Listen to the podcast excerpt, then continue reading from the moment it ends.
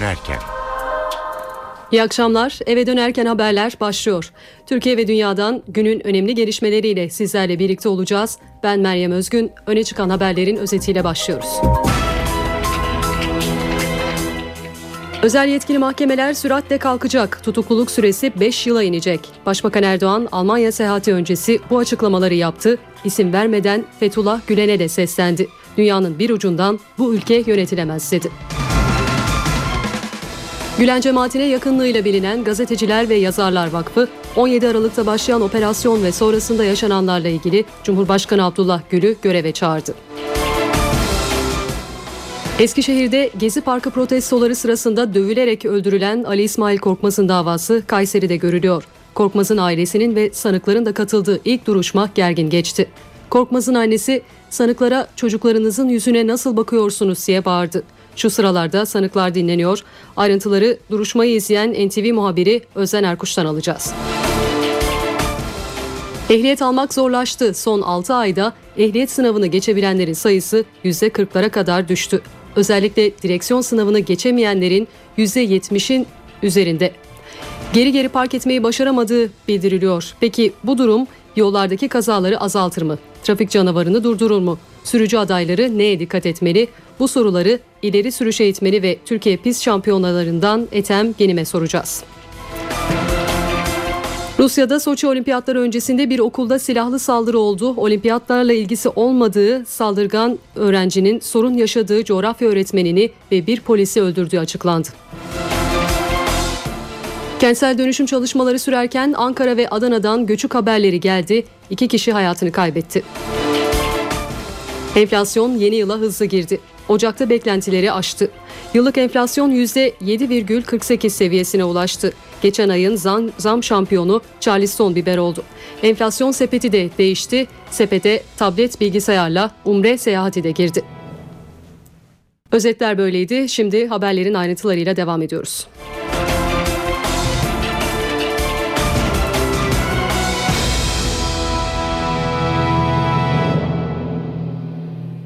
Başbakan Recep Tayyip Erdoğan Berlin yolunda önemli açıklamalar yaptı. Türkiye'nin Avrupa Birliği süreciyle ilgili görüşmeler için Almanya'ya giden Başbakan, havalimanında gazetecilerin Türkiye gündemindeki kritik başlıklarda önemli mesajlar verdi. Özel yetkili mahkemeleri süratle kaldıracaklarını, uzun tutukluluk süresini beş yıla indireceklerini açıkladı. Soruşturmada yeni dönem olarak adlandırılan savcıların mülki amirlere haber vermeden operasyon yapamayacağına ilişkin düzenleme için de bilgi verdi. Bizim aslında üç paketimiz daha var. Bunlardan bir tanesi Adalet Bakanlığı ile alakalı, bir diğeri İçişleri Bakanlığı ile alakalı, bir diğeri de şeffaflaşmayla alakalı. Biz bu süreçte büyük ihtimalle Adalet ve İçişleri ile ilgili olanları yetiştirmenin gayreti içerisinde bulunacağız. Biliyorsunuz özel yetkili mahkemeleri süratle kaldırmanın gayreti içerisindeyiz ve onu bu arada kaldırmak için yoğun bir çalışmayı gerçekleştireceğiz. İki, T M K ile alakalı olarak orada bir yeni düzenlemeye gidiyoruz. Bunları ceza kanunu kapsamı içerisine alacağız. Onun çalışmaları var. Ama burada öyle zannediyorum ki en hayati olan, en önemli olan şu olacaktır. Tutukluluk süresi daha önce biliyorsunuz on yıldan yedi buçuk yıla indirilmişti. Biz dün yaptığımız bu çalışmayla bunu beş yıla indirme kararı verdik. Ve şimdi bunu beş yıla indiriyoruz. Ve meclisten de bunun çıkmasıyla öyle zannediyorum ki herhalde yüzlerce binlerce insan bundan istifade edecek. Tabii bu arada önemli olan bir adım da şu: adli kolluk meselesi. Adli kollukta artık herhangi bir savcı istediği gibi, ki yaptıkları zaten kanunsuzdu. Yani ben sen sen sen sen emniyetten bazı polisleri toplayıp bunları hemen adli kolluk gibi görevlendirip hadi git şurayı bas, şunları topla gel. Böyle bir şey olamaz. Kalkıp bu tür adımların atılması şimdi ortadan kalkıyor. Bunun için bir geçiş süreci var. Bu geçiş sürecinde bir defa valinin bu iş emir komutasında olacak veya emniyet müdürünün emir komutasında olacak. Yani yazılı olarak oraya gönderilecek ve oradan bu iş yönetilecek. Valinin, emniyet müdürünün haberi olmadan asla adli kolluk görevi verilemez. Böyle bir şey yapılamaz. Kaldı ki dünyanın birçok yerinde zaten adli kolluk müessesesi de yok. Başbakan'a paralel devlet tartışmaları da soruldu. Başbakan isim vermeden Fethullah Gülen'e atıfta bulunarak dünyanın bir ucundan bu ülke yönetilemez dedi. Dert başka. Şimdi bunlar kendilerine göre bu ülkede bir irade oluşturabileceklerini zannediyorlar. Bunu oluşturamayacaklar. Bunun en gür sadası meydanlardır. Dünyanın değişik bir ucundan durup da Türkiye yönetilmez. Çıkarsın, gelirsin, aa, ülkede ne yapacaksan bunu burada yaparsın. Meydanlar otuz Mart'ın dilini konuşacaklar. Başbakan'a seçime doğru anketler de soruldu. Başbakan bir anketi ve partisinin oy oranını açıkladı. Şimdi bugün bunlar başka bir anket yayınlıyor. Hangisine inanalım? Seninkine mi inanalım? Buna mı inanalım? Veya bizim yaptırdığımız anketler var. Bunlara mı inanalım? Bunların dışında yapılmış anketler var. Bunların dışındaki anketi de ben size şimdi okuyayım. Bakalım buna ne diyeceksiniz? Ve aradaki farkın ne kadar büyük olduğunu görün. Konda herhalde benim şirketim değil. Hepiniz biliyorsunuz. Bakın Konda'nın, buyurun, Ocak ayı şeyini söylüyorum size. Anketini söylüyorum. AK Parti kırk yedi virgül yedi. C H P yirmi sekiz virgül beş. M H P on dört virgül dört. B D P beş virgül dokuz. Başbakan Erdoğan, eski Çevre ve Şehircilik Bakanı Erdoğan Bayraktar'ın istifa ederken yaptığı açıklamalarla ilgili de konuştu. Bayraktar, on yedi Aralık operasyonunun ardından istifasını açıklarken Başbakan'ı suçlamıştı. Başbakan, Bayraktar'ın özür dilemesi gerektiğini söyledi. Bayraktar'ın özrü gecikmedi. Yazılı bir açıklama yapan Erdoğan Bayraktar, liderimden ve dava arkadaşlarımdan özür diliyorum ifadesini kullandı. Maksadını aşan ifadeler kullandığını söyleyen Bayraktar, Sayın Başbakanımız benim davamın lideridir. yirmi beş Aralık iki bin on üç tarihinde yaptığım açıklamada bu hususun altını çizilmiş ve Sayın Başbakanımızın da icranın başı olduğu zikredilmiştir. Bunun aksi bir durumun söz konusu olmadığını ifade etmek isterim dedi. Başbakanın Almanya'ya giderken havaalanında yaptığı açıklamadan satır başlarını şimdi aktarmak üzere Berlin'e bağlanıyoruz. Başbakanın Almanya programının ayrıntılarını N T V muhabiri Deniz Tüysüz'den alacağız. Deniz. Meryem, Başbakan Recep Tayyip Erdoğan Türkiye saatiyle saat on dokuzda Almanya'da, Almanya'nın başkenti Berlin'de olacak. Bu akşam ilk olarak Almanya'da yaşayan Türklerle bir araya gelecek. Ardından da e, görüşmelerini yarın sabah itibariyle yapacak, resmi görüşmelerini. Başbakan Recep Tayyip Erdoğan e, Almanya Başbakanı Angela Merkel'le e, görüşecek yarın öğle saatlerinde. Ardından da ikili e, saat e, on üç otuz civarında Türkiye saatiyle ortak bir basın toplantısı düzenleyecek. Görüşmelerin ana gündem maddesi Türkiye'nin Avrupa Birliği üyelik müzakereleri olacak. Ee, Erdoğan yeni fasıllar açılması konusunda Merkel'den destek isteyecek. Bu kapsamda son dönemde yaşanan siyasi gelişmelere ilişkin de mevkidaşına bilgi verecek. Yine aynı şekilde Suriye gündemde olacak. Erdoğan Merkel görüşmesindeki kritik başlık Suriye'deki tablo olacak. Ee, devam rejimin devam eden saldırı ve yaşanan insanlık dramına karşı da neler yapılacağı ele alınacak. Ve tabii ki de iki ülke arasındaki ekonomik ve ticari faaliyetler de masada olacak. Türkiye-Almanya ilişkilerini kurumsal bir perspektif ve stratejik boyut kazandırma hedefiyle başlatılan stratejik diyalog mekanizması hükümet başkanları düzeyine çıkacak. Başbakan Recep Tayyip Erdoğan yine aynı şekilde Almanya'da yaşayan Türklerle ilgili de Merkel'le görüşecek. Hem çifte vatandaşlık konusu hem de vize muafiyeti yine Erdoğan'la Merkel'in masasında olacak, konuşan konuşulanlar arasında olacak Meryem. Başbakanın Almanya programının ayrıntılarını N T V muhabiri Deniz Tüysüz özetledi. Gülen cemaatine yakınlığıyla bilinen Gazeteciler ve Yazarlar Vakfı, on yedi Aralık'ta başlayan operasyon ve sonrasında yaşananlarla ilgili Cumhurbaşkanı Abdullah Gül'ü göreve çağırdı.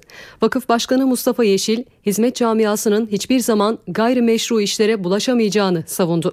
Anayasal düzenin riske girmemesi için Cumhurbaşkanı'nı göreve çağırıyoruz dedi. Mustafa Yeşil, Fethullah Gülen'in kimin istifa edeceği, kimin kalacağı yönünde bir gündemi olmadığını da belirtti.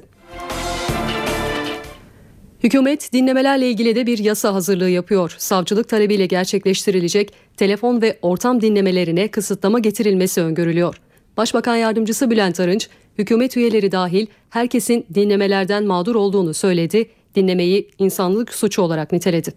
Hakim kararının bile ihlal edildiği Türkiye'de bu dinleme rezaleti hepimizi rahatsız ediyor. Bununla ilgili Türk Ceza Kanunu'nda bazı hükümler var. Biz bu ceza maddelerinin daha da artırılması ve caydırıcı hale gelmesi için bizzat benim takip ettiğim bir yasa çalışması olmuştu iki sene önce. Fakat sonradan denildi ki bu cezalar yeterlidir, artırılmaya gerek yoktur, öylece kaldı. Bu konuda Sayın Bakanımızın bakanlık döneminde başlattığı çalışmayı ümit ediyorum ki diğer arkadaşlarımız devam ettirecek ve toplumda endişeye, tereddütlere, paniğe yol açabilecek bu dinleme rezaletine bir gün ciddi bir şekilde son verecek tedbirleri alacağız.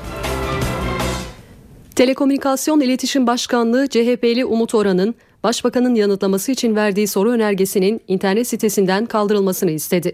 Bu istek sansür tepkilerini de beraberinde getirmişti. C H P'li Oran, Ulaştırma Bakanı'nın bugün kendisini arayıp hata yapıldığını kabul ettiğini açıkladı. Benim de on gün önce arabama, arabamın saldırıda bulunuldu. Camı kırıldı, içeri girildi, ee, içinden şoförümün telefonu, cüzdanı var, hiçbir şey dokunulmadı. Sadece benim evraklarım, evrak çantalarım alındı. C H P Genel Başkan Yardımcısı Umut Oran yani tepkili.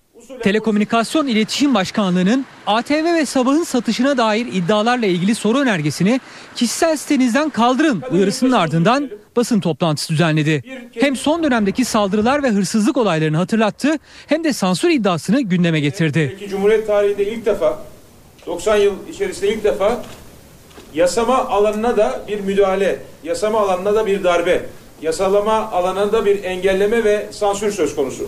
C H P Genel Başkan Yardımcısı yazıyı sitesinden kaldırmadı. Telekomünikasyon İletişim Başkanlığı Umut Oran'a gönderilen elektronik mesaj için sehven gönderilmiştir açıklamasını yaptı.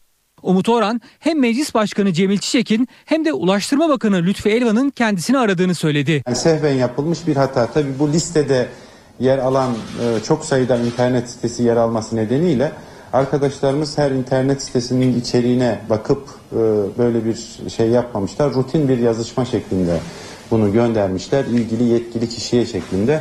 E, bundan sonra bu tür hatalar olmayacak.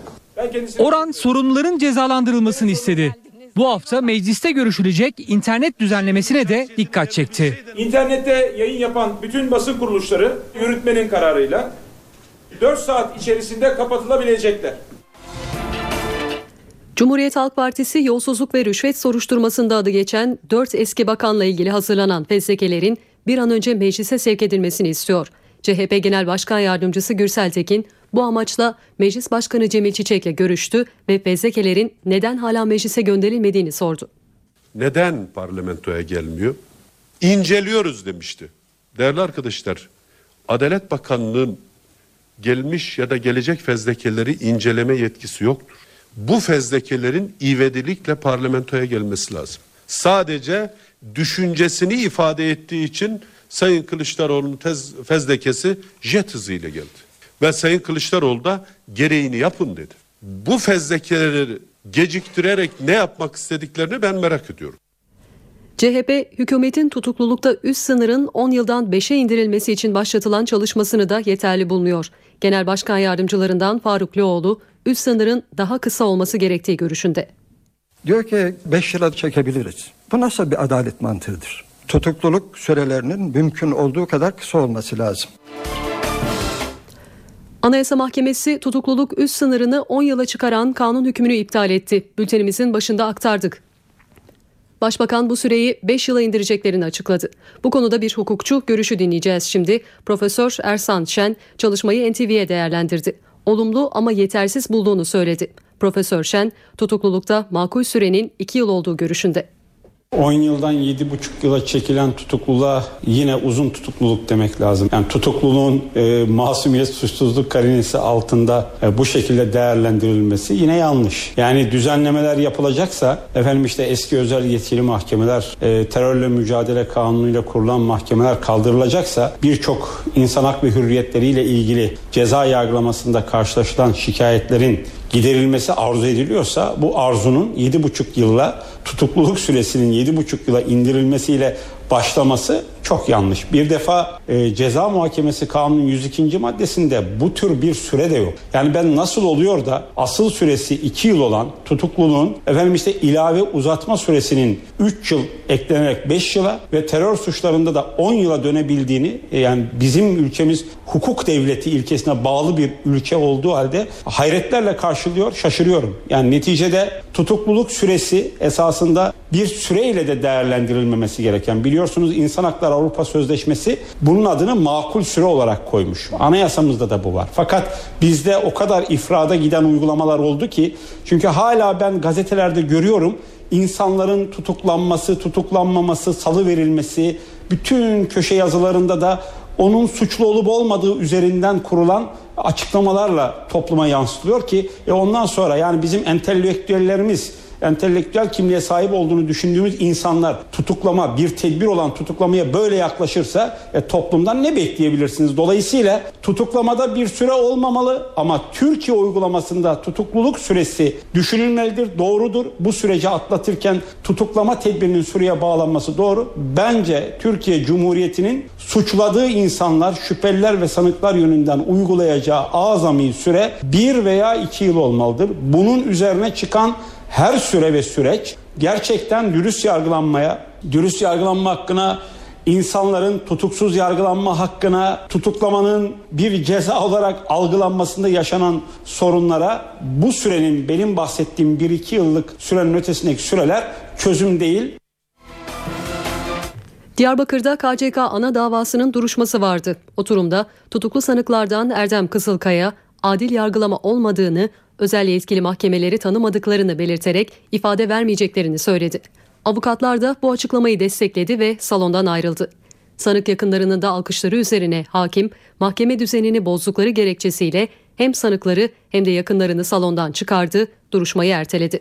Eskişehir'de Gezi Parkı protestoları sırasında dövülerek öldürülen Ali İsmail Korkmaz'ın davasının ertelenen ilk duruşması bugün Kayseri'de yapıldı. Korkmaz'ın ailesinin de katıldığı duruşma gergin başladı. İddianame okundu, sanıklar dinlenmeye başlandı. Ayrıntıları duruşmayı izleyen N T V muhabiri Özden Erkuş'tan alacağız şimdi. Özden, seni dinliyoruz. Evet, duruşma gergin başladı. Gergin de devam ediyor. Ali İsmail Korkmaz'ın iki Haziran tarihinde Eskişehir'de dövülmesi otuz sekiz gün sonra da hayatını kaybetmesinin ardından görüntüler ortaya çıkmış. Bu görüntüler doğrultusunda da bir iddianame, iddianame hazırlanmıştı. Aslında davanın Eskişehir'de görülmesi gerekiyordu. Fakat bilindiği üzere güvenlik gerekçesiyle dava Kayseri'ye alındı ve işte bugün de ilk dava görülüyor, ilk duruşma yapılıyor bu kapsamda. E dediğimiz gibi gergin başladı. Öncelikle Ali İsmail Korkmaz'ın ailesi, annesi, babası, erkek kardeşi ki aynı zamanda avukat ve kız kardeşi davaya katılan isimler arasındaydı. Ali İsmail Korkmaz'ın annesi Emel Korkmaz duruşma salonuna e, göğsüne bastırdığı Ali İsmail Korkmaz'ın fotoğrafıyla geldi ve ayakta alkışlandı. Zaman zaman sanıklara da tepkisi vardı. Nasıl kıydınız Ali'ye dedi ve annenizin, evlatlarınızın yüzüne nasıl bakıyorsunuz diye seslendi. Zaman zaman acılı anne Emel Korkmaz. Ardından da kimlik tespitleri yapıldı. Kimlik tespitleri yapılırken mahkeme salonunda arbede yaşandığını da belirtmek gerekir. Sivil giyimli bir şahıs ki uzman jandarma olduğunu belirtti. O şahsın üzerinde silah olduğu iddia edildi. Bu nedenle bir arbede yaşandı salondan. Şahıs dışarıya alındı, üstü arandı. Silahı olmadığı tespit edildi ve sanıklardan birinin akrabası olduğunu söyledi. Bu gerginliklerin ardındansa yaklaşık üç saat önce iddianamenin okunması tamamlandı. Daha sonra da savunmalara geçildi. Bilindiği üzere Ali İsmail Korkmaz'ın dövülmesine ilişkin görüntüler hem internet yayınlandı hem de medyaya yansımıştı. İddianame de o görüntülerin üzerine kurulmuştu. Ancak sanıkların şimdiye kadar ifadesi alınan sanıkların ortak ifadesi Ali İsmail Korkmaz'a vurmadık, olayın olduğu yerde değildik şeklinde oldu. Önce tutuksuz polislerle ifadelerin alınmasına başlandı. İlk sanık e, polis memuru Şaban G'ydi. Benim hiçbir müdahalem olmadı. Ali İsmail diye tabir edilen şahsı ben hiç görmedim. Benim herhangi bir şahsa karşı darbım yoktur. Olay yerinde görüntü kaydım da yoktur dedi. Ardından ikinci sanık Hüseyin E savunmasını yaptı. yaptı. Hüseyin'e Ali İsmail Korkmaz olduğu iddia edilen şahsın dövüldüğü sırada ben orada yoktum. Herhangi bir müdahalem olmadı dedi. Hüseyin'e görüntülerde Ali İsmail'e vuran ilk kişilerden olduğu iddiası hatırlatıldı. Ben kimseyi dövme girişiminde bulunmadım dedi. Üçüncü olaraksa sanık polis memuru Yalçın Ağa kürsüye geldi. Yalçın Ağa ben Ali İsmail olduğu iddia edilen şahsı kovalıyordum. O sırada sivil polis olduğunu düşündüğüm dört kişi karşısına çıktılar. Orada ufak bir müdahale oldu. Ben Ali İsmail'e vurmadım. İstesem yerde yatıyordu. İstediğim gibi vururdum ifadelerini kullandı. O da diğer iki sanık gibi elleri sopalı dört kişinin sivil polis olduğunu sandım ifadesini kullandı ve şu dakikalarda da tutuklu polis Mevlüt S. savunmasını yapıyor. Mevlüt S'nin de Ali İsmail Korkmaz'a kafasına son tekmeyi atan polis olduğunu polis olduğu iddiasını da hatırlatmak gerekir. Bu noktada Mevlüt S'nin ifadesinin ardından da davaya ara verilmesi bekleniyor. Ali İsmail Korkmaz davasının ilk duruşmasını izleyen Özden Erkuş ayrıntıları aktardı. Genelkurmay Başkanlığı asker personel sayısını açıkladı. Şubat ayı itibariyle silahlı kuvvetlerde sivil memurlarla birlikte toplam beş yüz seksen dokuz bin üç yüz yirmi dokuz personel görev yapıyor. Uzun dönem askerliği on beş aydan on iki aya düşüren düzenleme er ve erbay sayısının da azalmasına yol açtı. Genelkurmay Başkanlığı silah altındaki hükümlü sayısını üç yüz yirmi beş bin sekiz yüz bir olarak açıkladı. Aralık ayında bu sayı dört yüz otuz dört bindi. Silahlı kuvvetlerde ayrıca üç yüz kırk dört general ve otuz dokuz bin üç yüz yirmi dokuz subay görev yapıyor. Ankara ve Adana'da iki binada göçük meydana geldi. Can kaybı var. Ankara'dan başlayalım. Altındağ ilçesinde kentsel dönüşüm çalışmaları sürerken altı katlı bir bina yanındaki gecekondunun üzerine yıkıldı. Bir kişi hayatını kaybetti. Ankara'da kentsel dönüşüm kapsamında başlayan bina yıkımı sırasında meydana gelen kaza bir kişinin ölümüne neden oldu. Altındağ Ada Sokak'ta altı katlı bir apartmanın yıkımına başlandı. İddialara göre yıkım çalışmasına rağmen apartmanın yanında bulunan gecekondu tahliye edilmedi. Yıkım çalışması esnasında gecekonduda hasar oluştu. İş makineleri sabah saatlerinde tekrar işbaşı yaptığında ise altı katlı apartman gecekondunun üzerine yıkıldı. Gecekondu'da yaşayan bir kişi enkaz altında kalarak hayatını kaybetti. Kirişi geçtikten sonra dikkatsizlik sonucu ve şu anda bir vatandaşımızı kaybettik ve bizim de e, büyük maddi kaybımız vardır yani. Korkuyoruz da yapacağımız bir şey yok yani. Ekmek parası. Yıkım yapılan binanın yakınındaki bir gecekonduda da yaşayanlar var. Markette açık. Onlar da tepkiliydi. Adam öldükten sonra buradan çıkın diyor, zarar görürsünüz diyor. Sabah dokuz buçukta yıkıma başladılar. Herhangi bir güvenlik önlem alınmadı. Hiç kimseye haber verilmedi. Olayın ardından C H P Ankara milletvekilleri Levent Gök ve İzzet Çetin de Ada Sokağa gelerek durum hakkında bilgi aldı. Ankara'daki enkazda arama çalışmaları sürerken benzer bir haber Adana'dan geldi. Adana'da Sosyal Güvenlik Kurumu'na ait binanın inşaatında göçük oldu. Bir işçi yaralandı. Bir işçi ise enkaz altında kaldı. N T V muhabiri Hasan Uylaş olay yerinde, şu anda da telefon hattımızda, bize olayın ayrıntılarını aktaracak. Hasan, enkaz altındaki işçiye ulaşılabildi mi? Oradaki son durum nedir?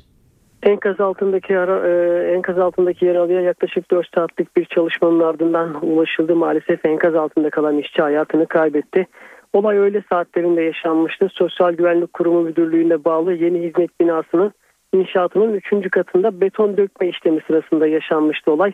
Olay sonrası bir işçi enkaz altında kalırken üç işçi yaralanmıştı. Bir işçi de inşaatın üçüncü katından aşağıya düşmek suretiyle yaralanmıştı. Ee, inşaattan düşen işçi bölgeye arkadaşları tarafından çağrılan ambulansta hastaneye kaldırılmıştı. Tedavisine devam ediyor. İnşaattan düşen işçinin durumunun ağır olduğunu belirtelim. Diğer yaralı üç işçi ise bölgeye gelen ambulanslarla ambulanslarda tedavi edildi. Onların da sağlık durumu iyi. Diğer enkaz altında kalan işçiye dönecek olursak yaklaşık dört saat sürdü. Bölgeye olay sonrası çok sayıda arama kurtarma ekibi sevk edilmişti. dört saat, dört saat süren yoğun çalışma sonrası enkaz altındaki işçi maalesef ölü olarak çıkarıldı. Ee, arama kurtarma çalışmalarının sona erdiğini belirtelim. Ee, hayatını kaybeden Zeki Hakan isimli e, işçinin otopsi için cenazesi Adli Tıp Kurumu'na gönderildi. Yarın da Adana'da toprağa verilmesini bekliyoruz. Ahmet Uylaş, teşekkür ediyoruz aktardığın bilgiler için.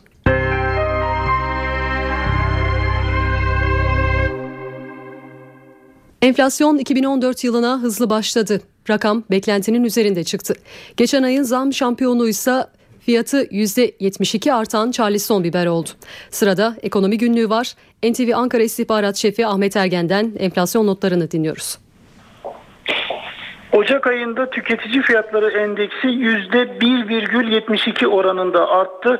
Yurt içi üretici fiyat endeksi, yeni adı bu, yeni adıyla ilk kez açıklanan yurt içi üretici fiyat endeksi ise yüzde üç virgül otuz iki oranında yükseldi. Tüketici fiyatları endeksindeki artış piyasa beklentilerinin üstünde. Yurt içi üretici fiyat endeksi ise Nisan iki bin sekizden bu yana aylık bazdaki en yüksek artışı gösterdi. Yıllık üretici enflasyonu yüzde on virgül yetmiş iki ile son iki yılın zirvesine çıktı. Yıllık tüketici enflasyonu da Ocak sonu itibariyle yüzde yedi virgül kırk sekize yükseldi. iki bin on üç sonunda yüzde yedi virgül kırktı tüketici enflasyonu yıllık bazda. Bu rakamları Ekonomi Bakanı Nihat Zeybekçi değerlendirdi. Ana ve ara tüketim malları ve ham maddelerde uzun vadeli enflasyon yaratacak bir şey olmadığını gördüm dedi. Bu sevindirici dedi. Şubat-Mart gibi tekrar düzelerek enflasyon hedeflerine doğru pozitif gelişmeler yaşanacaktır dedi Ekonomi Bakanı Nihat Zeybekçi. Ancak e, Bakan Zeybekçi'nin bu olumlu ve umutlu mesajlarına rağmen piyasa uzmanları farklı konuşuyor. Önümüzdeki dönemde enflasyonun daha da yüksek seyredebileceği uyarısı yapıyor uzmanlar. Bunun gerekçesi ise önümüzdeki dönemde elektrik ve doğalgaza zam yapılabileceği e, e, ihtimalleri, yine kuraklık önemli bir sorun olarak gösteriliyor. Çok kısa bir süre için bile olsa enflasyonda çift taneli rakamların görülebileceği yönünde uzmanların uyarısı var. Yine rakamlardan başka detaylar verelim. Ocak ayında en yüksek artış yüzde beş virgül on altı ile gıda ve alkolsüz içecekler ana harcama grubunda oldu. Giyim ve ayakkabı ana harcama grubu ise yüzde yedi virgül elli dokuz oranındaki düşüşle dikkat çekti. Ocak ayında zam şampiyonu Charleston biber oldu. Fiyatı yüzde yetmiş ikiden fazla arttı. Ocak ayı boyunca fiyat artışlarıyla konuştuğumuz patates ve kuru fasulyedeki artışlarda dikkat çekti. Patates fiyatlarında yüzde elli ikinin üstünde artış yaşandı Ocak ayında. Kuru fasulye fiyatları ise yüzde on civarında artış gösterdi. N T V Ankara İstihbarat Şefi Ahmet Ergen'den enflasyon notlarını aldık. Saatlerimiz on yedi otuzu gösteriyor ve sırada dünyanın öteki gündemi var. Selim Atalay bildiriyor. Amerika'dan başlayıp dünyanın çevresinde tur atıyor, dünyanın öteki gündemini anlatıyor. Selim Atalay bildiriyor.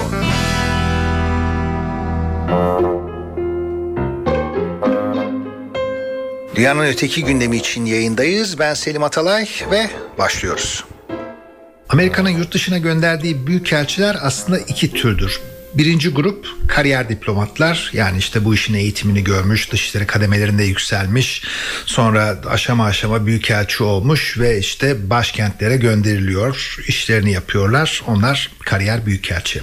Bir de böyle fazla Amerika'yla sorunu olmayan ülkelere veya işte kebap merkezlere böyle başkanın arkadaşları, başkanın seçim kampanyasına yardım etmiş milyonerler, işte partiye para yardımı yapmış zenginler, bu tip kişiler atanır. Ve bunlardan aslında fazla bir icraat beklenmez. Yani işte çatalı bıçağı adam gibi tutup kokteyllerde doğru dürüst bir iki çift laf söylemeleri beklenir. Fazla bir icraat da gerektirmeyen başkentlerde dir bu büyükelçiler.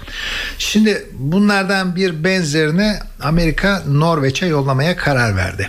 George Tusunis, adından anlaşılacağı gibi Amerika'nın Yunan kökenli Amerikalılarından, kırk beş yaşında, işte emlak işinden zengin olmuş ve Demokrat Parti'ye Obama'nın kampanyasına yaklaşık bir milyon dolar bağışlamış. Demek ki bir milyon dolar bağışlayan Avrupa ülkesinde büyükelçiliği kapıyor.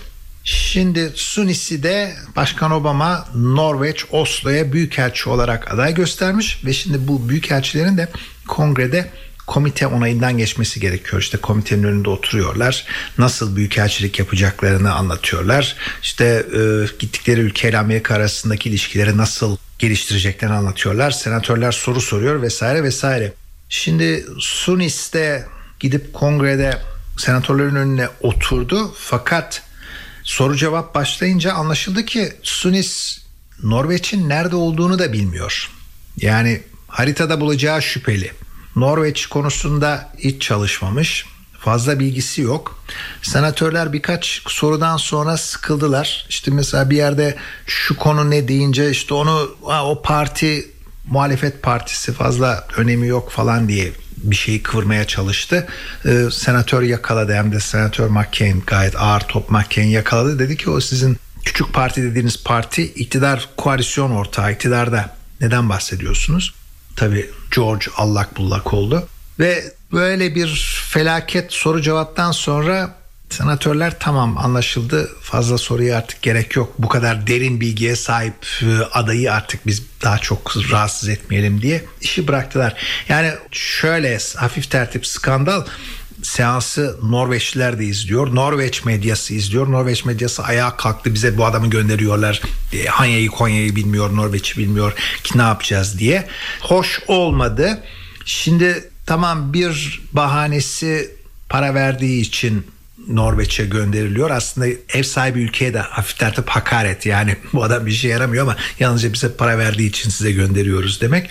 O da var ve de mesela kariyer diplomat olarak veya önemli ülkeye yollanan bir, bir olay da yaşandı. Önemli ülke Çin'e de büyükelçi gönderilecek. Çin'e de e, Obama yönetimi bir işte kalburüstü aday seçti ve soru cevapta büyükelçi adayı ben Çin uzmanı değilim deme ihtiyacı duydu. Ya o da başka bir skandal. O da Çinlileri çok öfkelendirdi. Nasıl yani, bize ne biçim adam gönderiyorsunuz?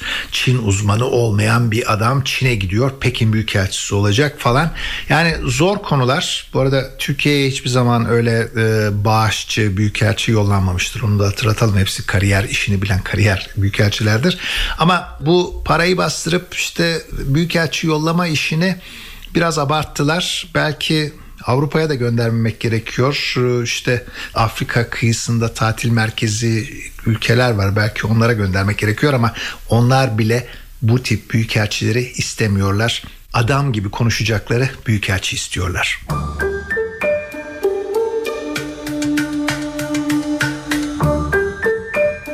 Bir kadın Güney Afrika Cumhuriyeti'nin yeni cumhurbaşkanı olmak istiyor.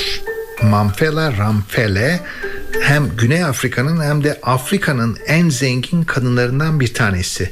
altmış altı yaşında, kuvvetli bir biyografisi var. Dünya Bankası'nda çalışmışlığı var. Madencilik işinden epey para yapmış. Daha önce doktorluğu var. Afrika'nın en zengin kadınları listesinde üst sıralarda, yaklaşık beş buçuk milyon dolar serveti olduğu tahmin ediliyor. Ve de Güney Afrika'da Nisan ya da Mayıs'ta seçim var. Cumhurbaşkanlığı seçimi ve Bayan Ramphele bu seçimlere aday olduğunu duyurdu. Bir kadının siyasete girmesi, işte Güney Afrika gibi bir ülkeye cumhurbaşkanı olması, bunlar tabii ki ilginç konular. Fakat Ramphele Demokratik İttifak denen ve normalde aslında beyazların hakim olduğu partiden aday olmayı düşünüyor. Ee, onun karşısında da işte e, siyahların, Mandela'nın geleneksel partisi koalisyonu Afrika Ulusal Kongresi var. Afrika Ulusal Kongresi bu karara tepki gösterdi. Bayan Ramphela'nın bu arada siyah olduğunu söylemiş miydik? Herhalde söyledik. Bayan Ramphela'nın Beyazların Partisi'nden aday olarak aslında kiralandığını öne sürüyor Afrika Ulusal Kongresi. Yani diyor ki siyah oyları bölmek için beyazlar bu kadını alıp aday olarak gösteriyorlar. Şansı tek başına var mı yok mu tartışılır. Güney Afrika'nın siyaseti gayet karışık, içinden çıkılamayacak kadar. İşte Afrika Ulusal Kongresi var. Onlar Mandela geleneğinden geliyorlar ama onların da içinde bölünmeler var. Büyük bir koalisyon diye görülüyor. İşte beyazların etkin olduğu bu Demokratik ittifak var. Bayan Ramphele'nin kendisi işte iş kadını, zengin, e, Güney Afrika'nın kronik sorunları epey birikmiş durumda. Ekonomisinin çözülmesi lazım. İlerleme, sorunlar hala var. Onları aşacak bir yeni kan, yeni siyaset, yeni yaklaşım daha göreceğiz. Güney Afrika siyasetini herhalde önümüzdeki aylarda daha çok konuşmaya başlayacağız. Ama bir kadın aday Güney Afrika'da var.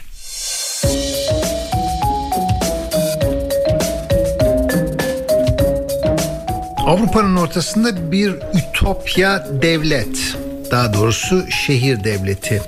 Danimarka'da Kristiana denen yerden bahsediyoruz. Danimarka zaten hap kadar yer, işte başkent Kopenhag, o da hapın yarısı ve Kopenhag yakınlarında bir eski askeri üste kurulan bir şehir devlet. Hippiler kurmuş ve hippiler devam ettiriyor. Bu bir hippi devleti diye de anılıyor.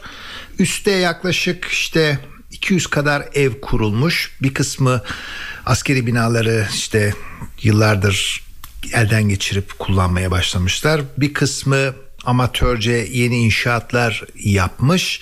iki yüz kadar hane var. Kent halkı hippilerden oluşuyor. İşte kural: komşunu rahatsız etme, çok ağır uyuşturucu kullanma, bir de şiddet kullanma. Barışçı bir topluluk olduğu için pek polis falan da gelip karışmıyor. Gelen gideni de yok, dışarıdan rahatsız edeni yok. İşte meraklılar, bazen turistler gelip dolaşırlar ama dolaşmaları da zordur. Yani ne tabela var, ne bir levha var, işte şu yeşil evden git sağa dön, ağacın oradan sola dön falan gibi hikayelerle yer bulunur. Ve de bir özgür komünite. Şimdi burayı yeniden elden geçirip daha uygar bir standarda dönüştürmek, mümkünse yeni inşaatlar yapmak ve biraz daha ilkel havadan kurtarmak için çalışma niyeti var. Ama işte orada da kıyamet kopacak gibi, çünkü komünite hiç buna taraftar değil, yaşam biçimlerine müdahale olacağını düşünüyorlar. İşte dışarıdan da böyle Afrika ormanında gibi yaşayamazsınız, burası medeni bir ülke şeklinde eleştiriler var. Sonuçta süreç devam ediyor ve Hristiyana'nın nüfusu kendi aralarında konuşup bir çözüm yolu bulmaya çalışacaklar. Süreç başka minik kentleri de ilgilendiriyor. Avrupa'nın başka yerlerinde de minik böyle kentler var. Burada işte konu alternatif yaşam biçimine sahip bir alan yıllardır devam ediyor. Buna dışarıdan müdahale olsun mu olmasın mı, veya bir de buraların normal hayata dönüştürülmesi mümkün mü değil mi? Yani ağır konular. Danimarka'dan daha bu konuda başka haberler gelebilir, izleyeceğiz.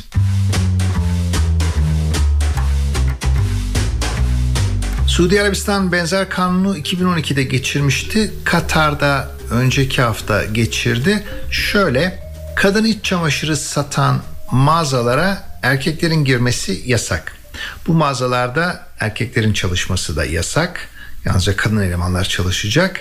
Ve de işte başka kısıtlamalar da var. Örneğin e, muhtelif iç çamaşırının, örneğin sütyenlerin kapıya yakın yerlere konmaması öngörülüyor. Gayet kapsamlı bir kural, kanun vesaire.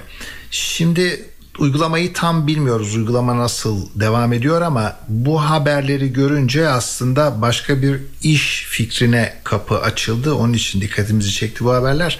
Bu haberler diyor ki tamam, şu kurallar şu bu olabilir, kısıtlama olabilir. Asıl bunun alternatifi internet üzerinden kadınlara iç çamaşırı satmak. Yani Orta Doğu için gayet parlak bir iş fikri bu sayede gelişmiş oluyor. Girişimcilere buradan duyuralım. İnternet üzerinden Orta Doğu'ya iç çamaşırı satmak konusunda gayet açık bir piyasa var.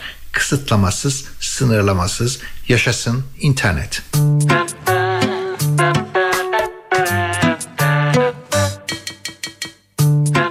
Hani Hollandalı meşhur ressam Vermeer'in portresi, İnci Küpeli Kız, meşhur tablo, herkes bilir. Filmi de vardı. Zaten bir şeyin filmi çıkınca her zamanki gibi öne geçiyor. Asıl kültürden popüler kültür öne geçiyor.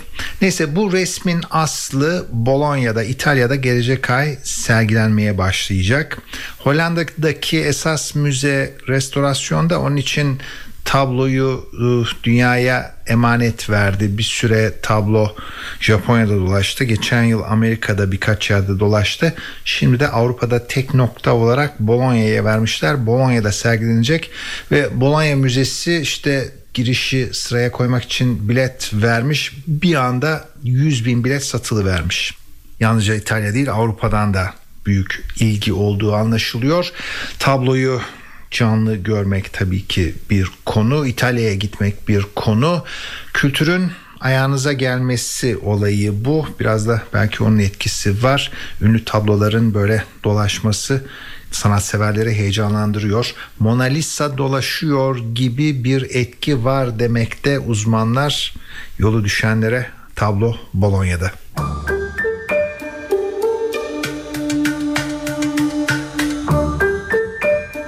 New York'ta New York kent yönetimi belediye sigara içilmesini istemiyor. İçilecek yerleri yasakladılar. Nerede içileceğini o kadar yasakladılar ki yani yalnızca evin arka bahçesinde içebilirsiniz falan, o derece. Sokakta bile içmeye aslında karışıyorlar. Hiçbir yer yok. İçebileceğiniz belki arabanızın içi falan. Şimdi artı sigaraları o kadar pahalı hale getirdiler ki yani cep yaksın, el yaksın ve kimse içmesin istiyorlar. Bir paket sigara on dolar elli sent. Daha doğrusu bir paket sigaranın on dolar elli sentten daha ucuza satılamayacağı yolunda kanun var. Yani isteyen on beş dolar da yapabilir ama tabii ki sigara şirketleri de bu kadar yüksek fiyatı koruyup satış yapamayacağını biliyorlar. Onun için onlar da mecburen on elli'de tutuyorlar fiyatı. Ama buna rağmen satışlar evet etkileniyor. Sonra sigara şirketleri kuponlar, indirim kuponları vererek bu fiyatı sübvansiye etmeyi ve ucuzlatmayı denemekteydiler. New York yeni bir kanunla karşılarına çıktı. Yeni kanun diyor ki kimse New York kentinde kuponla sigara alışverişi yapamaz. İndirim kuponları geçersizdir. Şimdi sigara şirketlerinin yolunu bir şekilde daha kapamaya çalışıyorlar.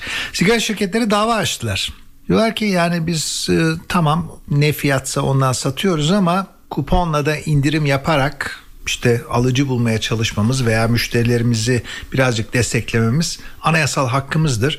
Bunun yasaklanması anayasaya aykırıdır. Hatta bunu ifade özgürlüğüne de sokmaya çalışıyorlar.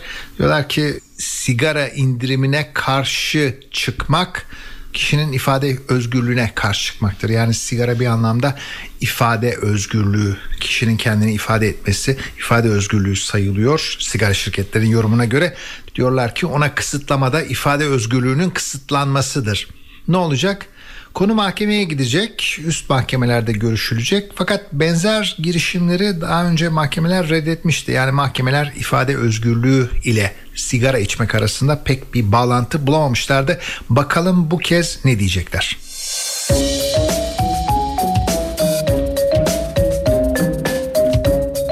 Bu aralar The Beatles'ın Amerika'ya gelişinin ellinci yıl dönümü anılıyor.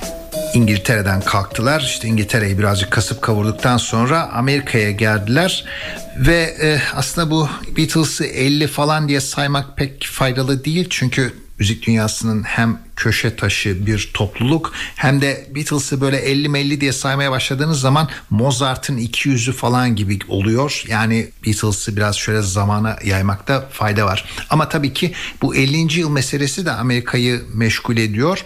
Şöyle aslında Amerika'ya geliş ve e, televizyon programıyla bir televizyon şovuna katılarak ve orada bir işte azıcık küçük mülakat, ondan sonra da bir iki parça çalarak Amerikan izleyicisine ulaşacaklardı ve o tarih içinde durup durup yirmi iki Kasım bin dokuz yüz altmış üç seçmişler.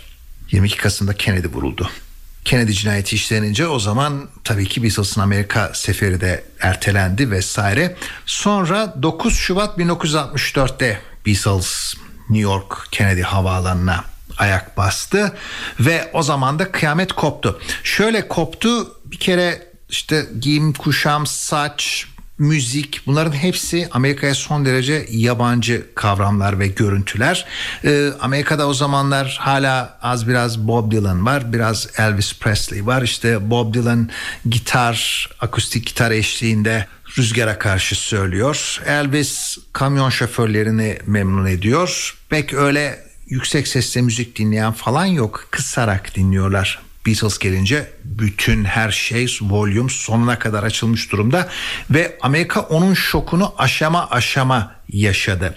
Sonra Beatles'ın Amerika turundan son derece müthiş hikayeler var. İşte güvenlik üstünü başını parçalayan kız çocukları, e, sahnede, sinemalarda konser veriyorlar. Sinemada konser verirken işte şartnamede yazmışlar en az yüz elli polis memuru gerekli, güvenlikçi falan da değil, polis memuru istiyorlar ve o polis memurları bile güvenliği sağlamakta yetersiz kalıyor. Yani nedir? Salon bir anda ayaklanıp sahneye akın ediyor. Beatles sahne arkasına kaçıyor, gitarları falan atıp, can güvenliği. Ondan sonra işte e, polisler e, sahneye çıkanları aşağı itiyor, atıyor, işte sahneyi korumaya çalışıyor. Sonra anons yapılıyor, eğer yerinize oturmazsanız konser iptal edilecek diye. İşte gençler neyse insafa gelip yerlerine oturuyorlar. Beatles sahne alıyor, on dakika sonra yeniden aynı şey. Ve bu tekrar tekrar yaşanan bir olay. Sonra Beatles'ın Amerika'ya etkisi popüler kültürü bir daha küresel hale getirmek, işte İngilizler gelip Amerika'yı alt üst ediyor falan, öyle bir nokta. İkincisi popüler kültürü televizyondan yayma başarısını gösterdiler. Televizyona çıktılar, bir şova çıktılar, işte talk show'a, ve orada Amerika çoluk çocuk hayret içinde Beatles'ı izledi ve bir kısmı tabii ki çok beğendi, bir kısmı çok öfkelendi. Gençler beğenenler. Ve bunun ardından konserler. Ve konserler de Amerika'nın o zamanki siyasi, sosyolojik yapısına böyle yansıyor. Yani mesela o zamana kadar altmış dörtlerde altmış beşlerde Amerika'da konserlere öyle siyahlar beyazlar öyle hurra herkes gidip konser seyredemiyor. Siyahlar ayrı yerde duruyor, beyazlar ayrı yerde duruyor. Beatles bunun farkına varmış ve konser şartnamelerine madde eklemişler. Biz Beatles olarak öyle siyahlarla beyazların ayrıldığı konser mahallerinde, salonlarında ya da stadlarında konser vermeyi reddediyoruz. Eğer öyle bir ayrım yaparsanız hem sahneye çıkmayız hem de ayrıca o zamanın parasıyla kırk bin dolar tazminat isteriz. Ve bunu kontratlara yazmışlar ve de uygulamışlar. Nasıl uygulamışlar? Var, örneği var. Florida'ya geliyorlar. Florida'da işte stadyumda konsere çıkacaklar. Yerel yönetimin kararıyla siyahlar ayrı yerde, beyazlar ayrı yerde. Beatles diyor ki biz çıkmayız. John, Paul, George, Ringo. Ortalık karışıyor. Sonra kent yönetimi mecburen izin veriyor karışık girsinler diye. Tabii ki karışık girsin dense de siyahlar yine ayrı bir yerde bekliyor. Beyazlar ayrı yerde bekliyor. Konseri öyle izliyorlar. Ama en azından Beatles o adımı atmış. İşte altmış dört altmış beş yine Martin Luther King, siyahların hak için ayaklandıkları e, falan zamanlar, daha yeni yeni hak kazanıyorlar ve o çalkantıya Beatles denk geliyor. Sonra Beatles'ın hikayeleri çok, daha da anlatırız ama şöyle müzik olarak da hem işte yeye müziği, o zamana kadar alışılmamış bir müzik Amerika'ya e, gösterdiler. Hem de Amerika'da konser salonlarında çığlık çığlığa, aslında sahnedekileri bile bastıracak kadar çığlıklar atacak şekilde izleyicinin coştuğu konserler yaşandı. Bunların bir tanesinin kaydı var. Beatles Hollywood Bowl konser salonunda konser veriyor. Geri plandaki gürültü sanki bir jet uçağının, yolcu uçağının pistten havalanması sırasındaki motor sesi gibi ve sürekli bir ses. Beatles konser boyunca, onun kayıtları meşhurdur, konser boyunca söylüyor. Arkada da hiç durmayan, bitmeyen uçak gürültüsü gibi çığlıklar. Bunun belki bir kısmını dinleyebiliriz şimdi.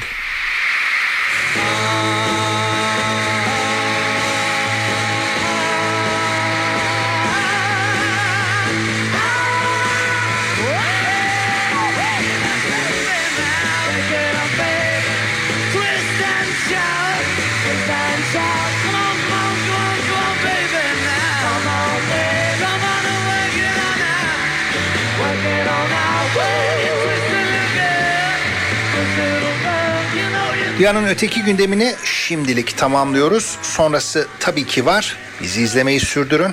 Tekrar görüşeceğiz. Kolay gelsin.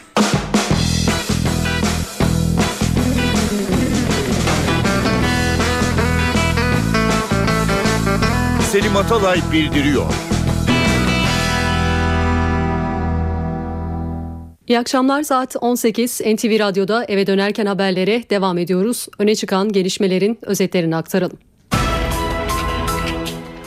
Başbakan Recep Tayyip Erdoğan Almanya'ya giderken kritik mesajlar verdi. Gündeminde paralel devlet, özel yetkili mahkemeler ve cezaevlerindeki binlerce tutukluyu ilgilendiren tutukluluk süresini kısaltma konusu vardı.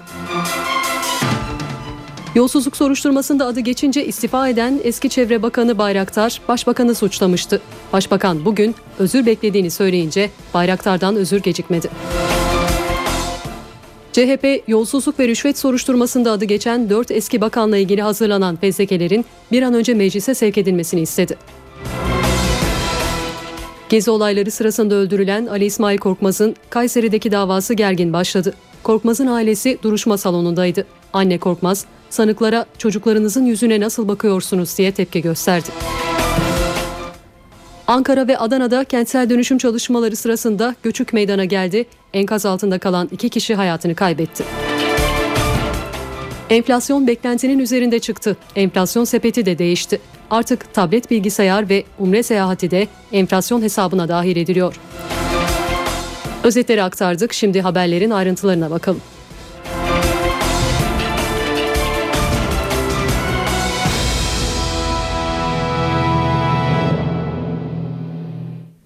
Başbakan Tayyip Erdoğan, Türkiye'nin Avrupa Birliği sürecinde temaslarda bulunmak üzere Almanya'ya giderken paralel devlet tartışmaları ile ilgili sert mesajlar verdi.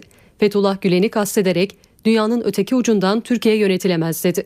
Başbakan, binlerce mahkumu yakından ilgilendiren tutukluluk süresini kısaltma, özel yetkili mahkemeler ve seçime doğru anket sonuçları ile ilgili de konuştu. Dünyanın değişik bir ucundan durup da Türkiye yönetilmez. Çıkarsın, gelirsin, ha, ülkede ne yapacaksan bunu burada yaparsın. Başbakan Tayyip Erdoğan, Almanya'ya hareketinden önce konuştu, net mesaj verdi. Paralel yapının önüne geçmek için çalışmaların sürdüğünü söyledi. Devletin içerisindeki böyle bir yapılanma bizim bir beka meselemiz haline gelmiştir.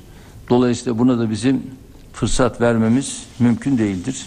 Başbakan'a ofisinde bulunan böcekle ilgili hazırlanan raporda soruldu. Yine paralel devlete adres gösterdi.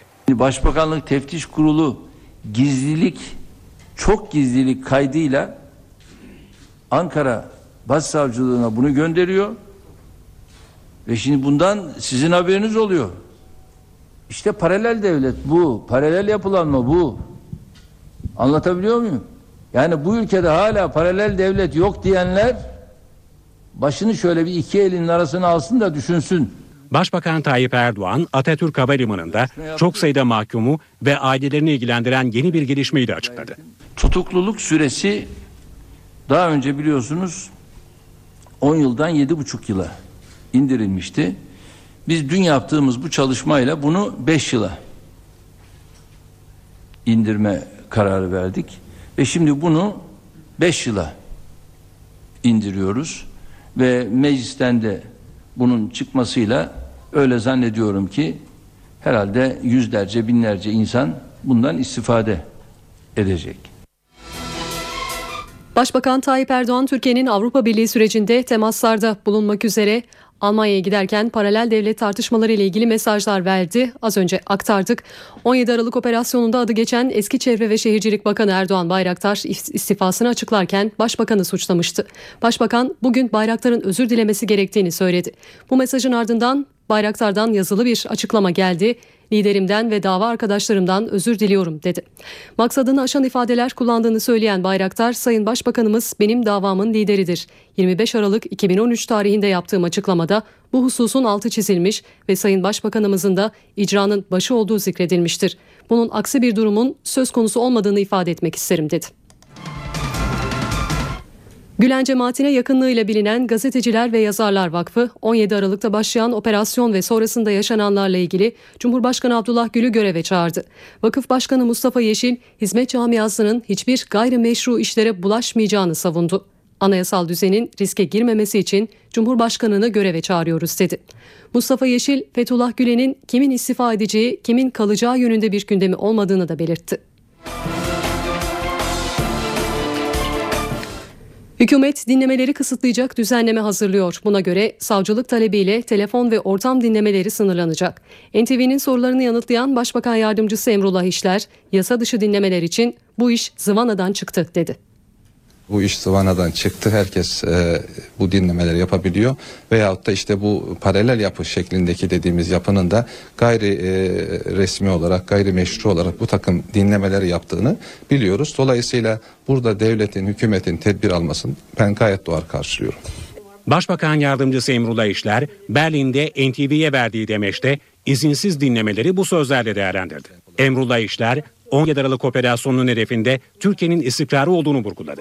Siyasi kriz çıkaramayan odaklar, küresel odaklar ve bunların içerideki uzantıları ekonomik kriz çıkarmak için bir çaba gayret içerisindeler. Hem gezi olayları hem de on yedi Aralık operasyonuna baktığımız zaman burada Türkiye'de açıktan bir ekonomik kriz çıkararak acaba hükümetten kurtulabilir miyiz? Sayın Başbakanımız Recep Tayyip Erdoğan'dan kurtulabilir miyiz operasyon olarak bunu okumamız lazım.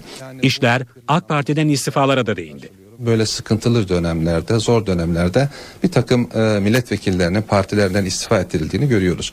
AK Parti'den istifa eden milletvekillerinin de son yayınlanan tapelerle de gayet açık bir şekilde ortaya çıkmadığını görüyoruz ki bazı yerlerden talimat alarak, emir alarak e, bu istifaları yaptığını görüyoruz. Hani bize de bir söz vardır, zor zamanda adam olmak kolay değildir. Dolayısıyla zor bir dönemden geçiriyor, geçiyoruz. Bu milletvekili arkadaşlarımızın bu şekilde davranmasını elbette tasvip etmeyiz ama maalesef böyle zor zamanlarda imtihan vermek de kolay değil diye düşünüyorum. Türkiye Avrupa Birliği arasındaki müzakereleri de değerlendiren Emrullah İşler, iki bin on dört yılı Türkiye'de Avrupa Birliği yılı olacak dedi.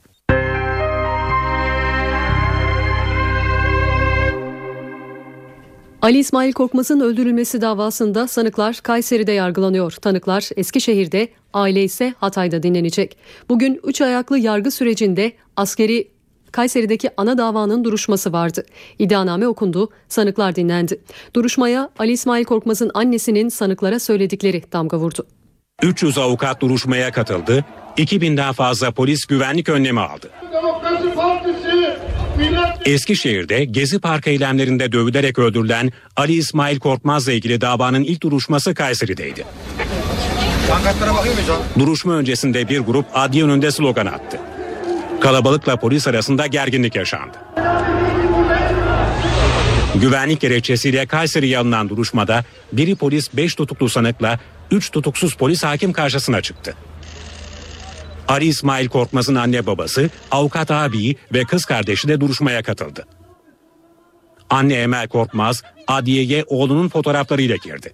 Hesap verecekler. Ailesini, onlar hesap verecekler. Kaçamazlar, kaçıramazlar onları. Çok sayıda avukat, baro başkanları ve Türkiye Barolar Birliği Başkanı Metin Feyzioğlu da Kayseri'deydi. Ben adalete ulaşılacağına e, güveniyorum. Bu güvenle zaten umut içerisinde yaşayabiliriz. Duruşma daha geniş salonu olan eski adliyede görüldü. Ancak yoğun katılım zaman zaman sıkıntı yarattı. Tamam, geliyorum, sen gel. Sivil giyimli bir kişinin üzerinde silah olduğu iddiası salonu gerdi. Ancak daha sonra tutuklu polislerden birinin kuzeni olan uzman çavuşun üzerinden silah çıkmadığı belirtildi. Duruşmada iddianame okundu. Bu sırada Ali İsmail Korkmaz'ın annesi ve bazı avukatlar ağladı. Verilen aranın ardından sanıkların savunmaları dinlendi. Mahkeme Ali İsmail Korkmaz'ın ailesi dışındaki müdahillik taleplerini reddetti. Davada Korkmaz'ı tekmeleyen polis memuru Mevlüt Sarıdoğan cinayetle suçlanıyor.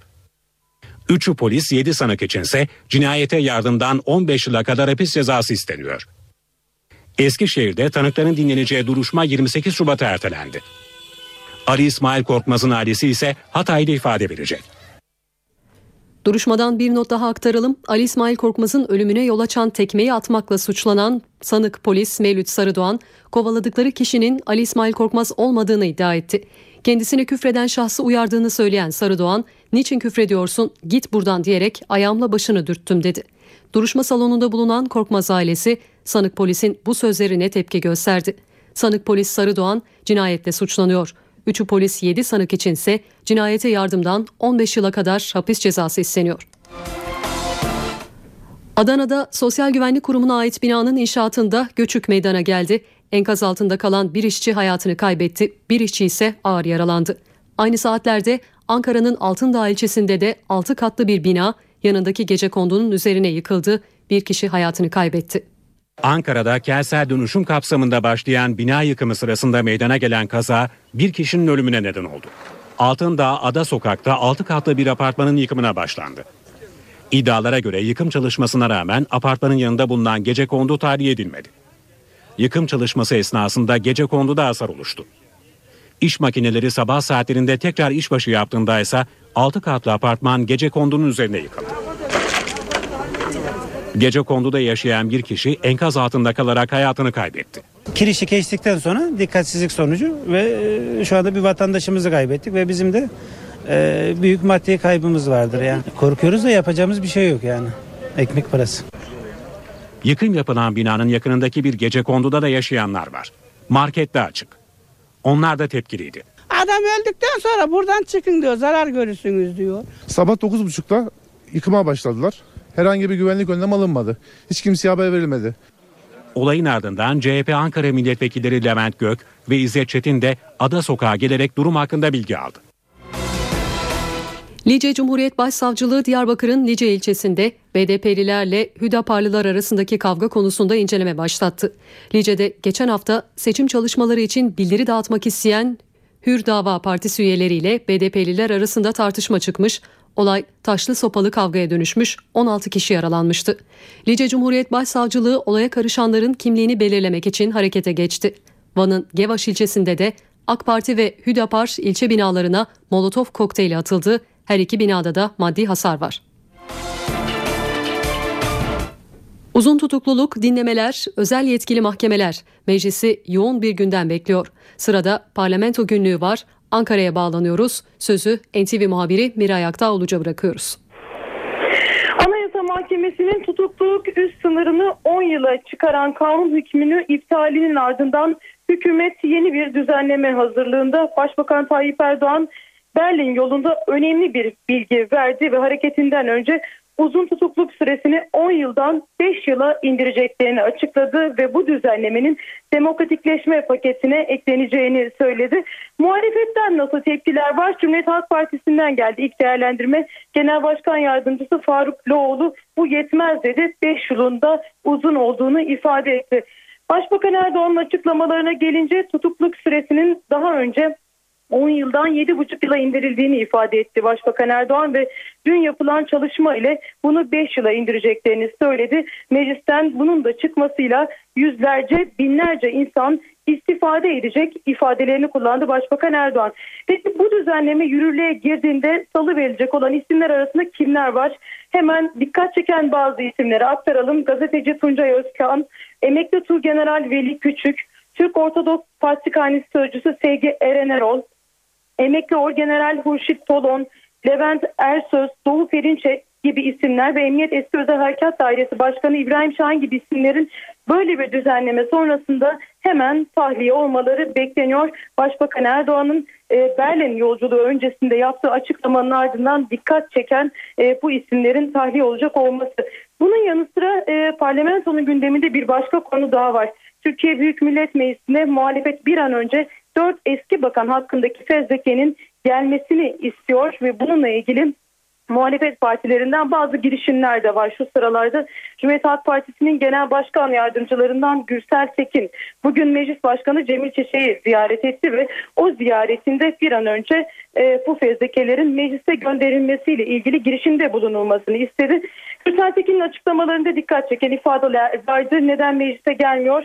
Bakan inceliyoruz demişti ama Adalet Bakanlığı'nın gelen fezlekeleri inceleme yetkisi yok. Bu yüzden hemen gönderilmeli şeklinde değerlendirmeleri oldu Gürsel Tekin'in. Barış ve Demokrasi Partisi'nden de bugün bu fezlekelerle ilgili gelen değerlendirmeler vardı. B D P'nin bir iddiası vardı. Adalet Bakanlığı'nda bulunan fezlekeler üzerinde değişiklik yapılabileceğini iddia etti ee, Barış ve Demokrasi Partisi.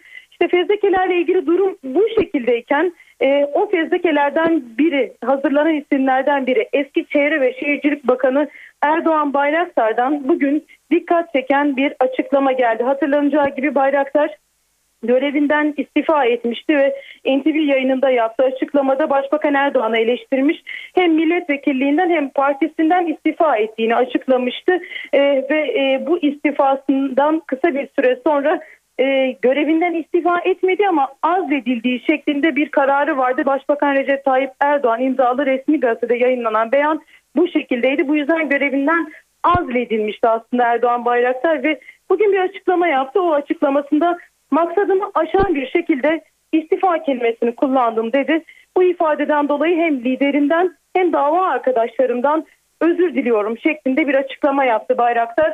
Yazılı bir açıklama e, yaptı ve on yedi Aralık operasyonu ile ilgili değerlendirmelerde de bulundu. siyaset kurumuna karşı yolsuzluk kılıfı kullanılarak bir operasyon düzenleniyor dedi. Ee, dediğimiz gibi bugün meclisin başlığındaki önemli iki konu bunlardı.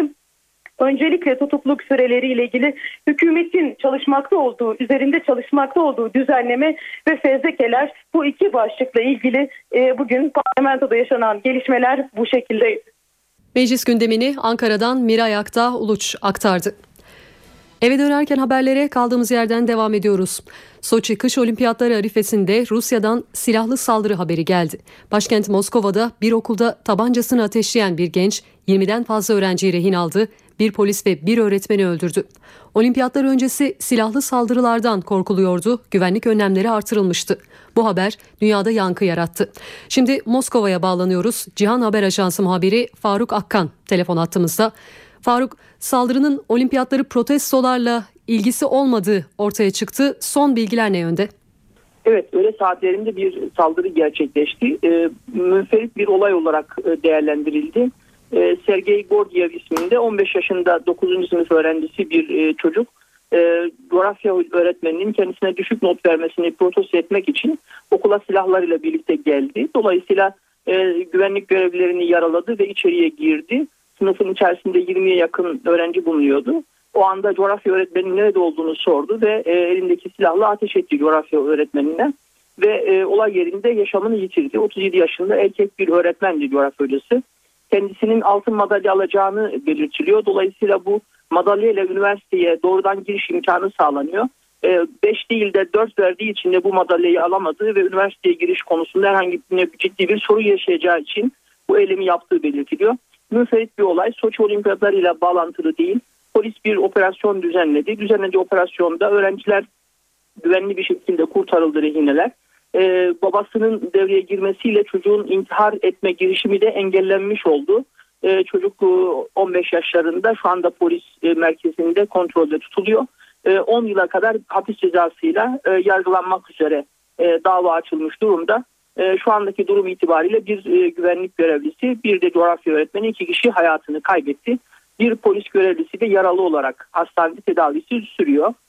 Şu an aktarabileceklerimiz bu kadar, ancak öğrencinin çok başarılı olduğunu ifade edebiliyoruz. Biz arkadaşlarıyla da görüşmeler yaptık. İçine kapanık olduğunu ifade ettiler. Zeki ve başarılı bir öğrenci olduğunu söylediler. Ancak ateşli silahlara merakı olduğu belirtiliyor. Babasına ait olan silahlarla okula geldiği yine gelen bilgiler arasında. Hatta annesinin paltosunu giyip içerisine o şekilde silahları saklayıp okula geldiği de yine gelen bilgiler arasında. Faruk Hakan, teşekkür ediyoruz aktardığın bilgiler için. Lübnan'ın başkenti Beyrut'tan az önce saldırı haberi geldi. Şuveyfat bölgesinde bomba yüklü araçla saldırı düzenlendi. Hizbullah'ın etkin olduğu bölgede meydana gelen patlamada ilk belirlemelere göre bir kişi öldü, çok sayıda kişi de yaralandı. Suriye'de yine kanlı bir gün. Ordu Halep'te vali bombalarıyla saldırdı. doksan kişi hayatını kaybetti. Suriye ordusuna ait helikopterler Halep'e hedef aldı. Kentte muhaliflerin kontrolündeki ondan fazla bölge varil bombaları ve füzelerle vuruldu. Bilanço ağır oldu. Aralarında kadın ve çocukların da bulunduğu onlarca kişi yaşamını yitirdi. Çok sayıda kişi de yaralandı. Tarık El-Bab saldırılardan en fazla etkilenen bölgelerden biriydi. Bölge halkı enkazda kalanlara ulaşmak için yoğun çaba harcadı. Halep'e varil bombalarıyla düzenlenen saldırı ilk değil. Aralık ayında da kente yönelik günlerce süren varil bombası saldırılarında beş yüzden fazla kişi yaşamını yitirmişti. Halep'in bir bölümü Suriye ordusunun, bir bölümü de muhaliflerin kontrolünde bulunuyor.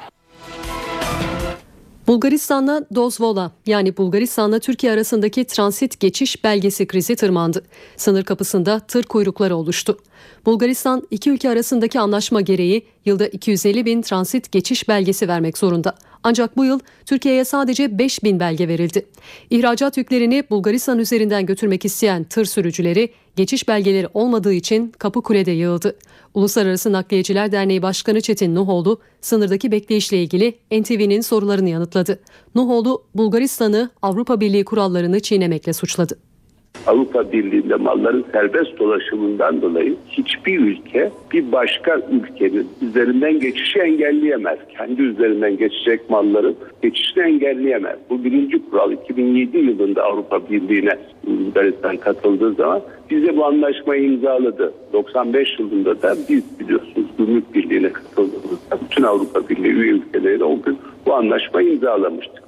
Ama Bulgaristan bir bunun yanında bir de bir başka Dünya Ticaret Örgütü'nün e, GATT'ın beşinci anlaşmasına göre üye ülkeler transit taşımalarda da e, hiçbir dönemde malların serbest geçişini engelleyemez kuralı vardır. Ve bu en son üç Aralık tarihinde de Bali'de Dünya Ticaret Örgütü'nün yaptığı toplantıda da yüz elli dokuz ülke bir kez daha bunun altını çizerek hatta bir engel çıkartamaz bürokratik olarak da bu tip zorlaştırıcı geciktirilme nedenlere sebep olamaz diye karar aldı. Bulgaristan bizim yıllarca beraber çalıştığımız komşu ülkemiz. Çok doğal olarak ticarette onlarla işbirliğimizi geliştirmek istiyoruz. Ama şunu şunu çok net biliyorum ki Bulgaristan'daki bazı çıkar grupları, bunlar belki sayıları iki, üç veya dörttür, çok net şey yok. Ama dört bin tane Bulgar küçük nakliyecisinin hakkını da gasp ediyorlar. Çünkü Türkiye'den mal, araç çıkamadığı gibi onlar da Türkiye'ye giremiyorlar şu anda. Çünkü söz verdikleri anlaşıldı. İki bakanın imzaladığı yirmi beş bin belgenin altı aylık yüz yirmi beş bin, toplam iki yüz elli bin belgenin sadece beş binini gönderdiler. Tahmin ediyorum ki kısa sürede, ama biz şu an için daha rahatız. Orada bekleyen, Kapıkule'de bekleyen yaklaşık yüz altmış tane arkadaşımız var. E, İpsala üzerinden devam ediyoruz yoğun bir şekilde. Şu anda İpsala'dan günde iki yüz elli arabamız geçiyor. Oradan ufak belgeleriyle taşıma yapıyoruz. Mavi Marmara baskınının ardından ilişkilerin normalleştirilmesi adına başlatılan müzakerelerde ilerleme sağlandı. İsrail'de yayın yapan Haaretz gazetesinin iddiasına göre İsrail, Mavi Marmara baskını kurbanlarına ödeyeceği tazminat miktarını yirmi milyon dolara çıkardı. Taraflar arasındaki nihai anlaşmanın otuz Mart yerel seçimlerinin ardından yapılabileceği belirtiliyor. Türk Standartları Enstitüsü açıkladı. Türkiye'deki asansörlerin üçte ikisi kullanılamaz durumda. Yani gereken standarta uygun değil. Kısaca tehlikeli. Bu tablo geçen yıl Türkiye genelinde seksen iki bin asansörün denetimi sonucu ortaya çıktı. Uzmanlar sadece on sekiz bin asansöre yeşil etiket yapıştırdı. Yani kullanılabilir onayı verdi. Çok sık yaşanan asansör kazaları da bu tabloyu doğruluyor. Ama asansördeki tehlikenin ciddiye alınmadığını gösteriyor. Durumu İzmir Makine Mühendisleri Odası Başkanı Ali Çakar'a soracağız. Zafer Güneş telefon attığımızda. Sayın Çakar, yayınımıza hoş geldiniz. Hoş bulduk efendim. İyi akşamlar. Asansör denetimlerinde en sık karşılaşılan sorun nedir? Ee, ondan önce biraz bilgi vereyim isterseniz. Yaklaşık e, bizim ülkemizde dört yüz bin civarında asansör olduğu tahmin edilmektedir. Bu asansörlerden e, asansör ve yürüyen merdivenler sektörü e, açısından bakıldığında bunun e, büyük bir kısmının da e, denetimsiz olduğu ve kontrol edilmediği e, bilinmekte. E, Bilim Sanayi Teknoloji Bakanlığı'nın çıkarmış olduğu yönetmenlik çerçevesinde akredite bir kuruluş olarak Makine Mühendisleri Odası yerel yönetimlerle yaptığı protokol çerçevesinde asansör periyodu kontrollerini, yıllık periyodu kontrollerini yapmakta, yapmaktadır. iki bin on iki yılı içerisinde yaklaşık elli dokuz bin yedi yüz beş asansör kontrol edilmiş bizim tarafımızdan. Bunların yüzde altmış üçü kırmızı etiketli, yüzde beşi sarı etiketli, yüzde otuz biri de yeşil etiketli. Bu etiketlerin anlamı şudur. Kırmızı etiketli olan asansörler kesinlikle can ve mal güvenliği açısından tehlikeli asansörlerdir. Bu asansörlerin kesinlikle kullanılmaması gerekmektedir. Sarı etiketli asansörler ise e, bir takım eksikleri vardır, olumsuzlukları vardır. Bunlar eğer giderildiği takdirde ancak bu asansör kullanılabilir. Yeşil etiketli olan asansörlerde can ve mal güvenliği açısından herhangi bir tehlike oluşturmamakta ve rahatlıkla bu asansörler kullanılabilmektedir. İşte, dolayısıyla e, bizim Makine Mühendisleri Odası olarak yaptığımız iki bin on iki yılı içerisinde yaptığımız e, denetimler sonucunda yaklaşık evet üç asansörden iki tanesi e, e, kullanılamaz durumda ve can ve mal güvenliği açısından tehlikelidir. Şimdi e, bir asansörde olması gereken sıkıntılar nelerdir? Yani daha doğrusu hangi e, sorunlarla karşılaşılmakta? E, bir kere e, bu asansörleri şöyle tanımlamak lazım. E, kullanılan kabin halatları vardır. Bu kabin halatlarında e, zaman zaman deforme olabilmektedir. Kopmalar olabilmektedir. Dolayısıyla bunların periyodik olarak kontrol edilmesi gerekir. Makine mühendisleri odası olarak biz e, yıl, e, yüz yirmi noktada bir asansörü kontrol ed- ediyoruz. Bu yüz yirmi noktanın bazı önemli noktalarını e, öne çıkarayım. Onları söyleyeyim sizlere. Hı hı. Örneğin askı halatlarının zamanla aşınması söz konusu. Kabinin e, kat mesafelerinde e, aralarda durması sonucu e, kapılar yeterince açılamayabilmekte ya da asansör aşağıda kaldığı için binme esnasında e, can güvenliği açısından tehlike oluşturabilmektedir. Otomatik e, olarak e, açılıp kapanan e, kapıların e, e, kapılar vardır. Bunlar bu sensörler yeterince kapıları açıp rahatlıkla kapatamadığı için insanlar inerken ve binerken e, herhangi bir e, elbisesi ya da herhangi bir yeri otomatik kapıların arasında kalabilmektedir. Dolayısıyla da bu e, aynı zamanda bir e, can güvenliği açısından sıkıntı oluşturabilmektedir. Hı hı. Aşırı yük e, tertibatının olmaması nedeniyle asansörlere fazla binme durumunda e, yine e, herhangi bir olumsuzlukla karşılaşılabilmekte, aşağı düşmeler ve benzerler olabilmektedir. E, hız regülatörü kontrol edilmediği için zaman zaman sıkıntılar yaşanabilmektedir. Ağırlık, karşı ağırlıklar yine kontrol edilmediği için zaman zaman sıkıntılarla karşılaşabilmektedir. Daha açık bir ifadeyle söyleyeyim. Türkiye'de şu anda yaklaşık dört yüz otuz civarında yetkili firma söz konusu. Asansörlerin kurulumunu yapan ve garanti kapsamı içerisinde bunlara bakan firmalar. Ama biz biliyoruz ki yaklaşık merdiven altı diye tanımladığımız iki binin üzerinde de firma vardır ve bunlar yetkili olmayan firmalardır. Ve bu firmaların imal ettiği ya da kurulumunu yaptığı asansörler büyük tehlike oluşturmaktadır. Peki efendim, asansör bakımı ne sıklıkta yapılmalı ve bina sakinleri neden kontrol ve bakımını yeterince yaptırmıyor? Bunun sebebi e, bilinç düzeyinin düşük olması mı yoksa pahalı olduğu için mi? Hayır efendim, şimdi şöyle, son çıkan yönetmenlik çerçevesinde yerel yönetimler ya da mahalli idareler, yani valiliği e, e, şimdi, belediye sınırları dışında valilikler bu konuda yetkilidir. Bu yönetmenin çıkan son yönetmenlik çerçevesinde e, arkette olan kuruluşlar eliyle bu e, yıllık periyodik kontroller yapılabilmektedir. Yıllık olarak yapılacaktır bu periyodik kontroller. Bunlar da maliyet olarak otuz kırk TL'li bir apartmanı düşündüğünüz zaman alınan meblağ öyle çok yüksek bir meblağ değildir. Yani burada e, sorumluluk bir apartman yöneticilerine, yani apartman yöneticilerine de sorumlularına ya da kat maliklerine düşmektedir. E, kat malikleri e, kendi apartmanlarında seçtikleri apartman yöneticisini sık sık uyarmalıdırlar. Apar, e, asansöre binerlerken apa, asansörlerinde herhangi bir sıkıntı söz konusuysa, can ve mal güvenliği açısından bir tehlike oluşturduğuna inanıyorlarsa apartman yöneticisini uyarmalıdırlar. Apartman yöneticisi de bir bakım firmasıyla sözleşme yapmak durumundadır. Hem e, aylık bakımlarını hem de e, yıllık olarak e,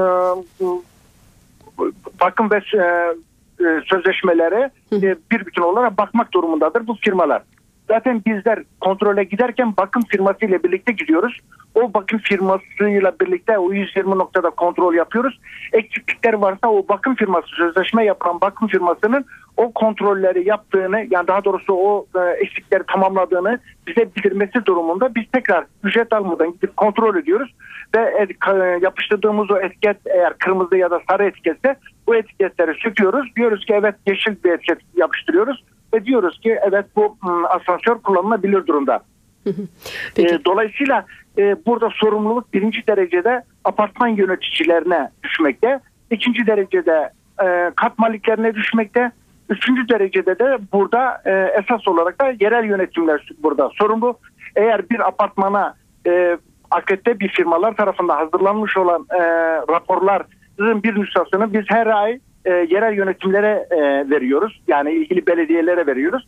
İlgili belediyeler bu asansörlerin e, kırmızı ve sarı etiketli olanları, özellikle kırmızı etiketli olanları mutlaka mühürlemeleri gerekiyor. Yani iptal etmeleri gerekiyor ya da bunların e, düzeltildiğine dair mutlaka ve mutlaka bir denetim mekanizması oluşturmaları lazım.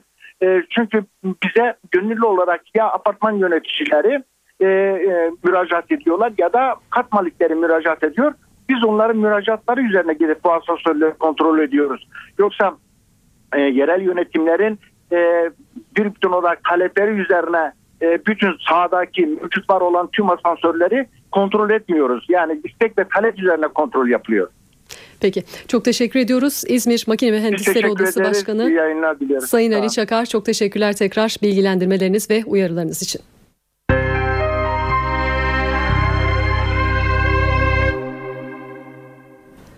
Az sonra kısa bir araya gideceğiz ancak öncesinde günün öne çıkan gelişmelerini tekrar hatırlayalım. Başbakan Tayyip Erdoğan Almanya'ya giderken kritik mesajlar verdi. Gündeminde paralel devlet, özel yetkili mahkemeler ve cezaevlerindeki binlerce tutukluyu ilgilendiren tutukluluk süresini kısaltma konusu vardı. Yolsuzluk soruşturmasında adı geçince istifa eden eski Çevre Bakanı Bayraktar, Başbakan'ı suçlamıştı. Başbakan bugün özür beklediğini söyleyince Bayraktar'dan özür gecikmedi. C H P, yolsuzluk ve rüşvet soruşturmasında adı geçen dört eski bakanla ilgili hazırlanan fezlekelerin bir an önce meclise sevk edilmesini istedi. Telekomünikasyon ve İletişim Başkanlığı, C H P'li Umut Oran'ın Başbakan'ın yanıtlaması için verdiği soru önergesinin internet sitesinden kaldırılmasını istedi. Bu istek sansür tepkilerini de beraberinde getirmişti. C H P'li Oran, Ulaştırma Bakanı'nın bugün kendisini arayıp hata yapıldığını kabul ettiğini açıkladı. Gezi olayları sırasında öldürülen Ali İsmail Korkmaz'ın Kayseri'deki davası gergin başladı. Korkmaz'ın ailesi duruşma salonundaydı. Anne Korkmaz, sanıklara çocuklarınızın yüzüne nasıl bakıyorsunuz diye tepki gösterdi.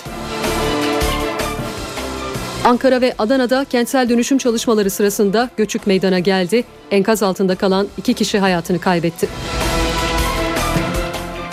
Enflasyon beklentinin üzerinde çıktı. Enflasyon sepeti de değişti.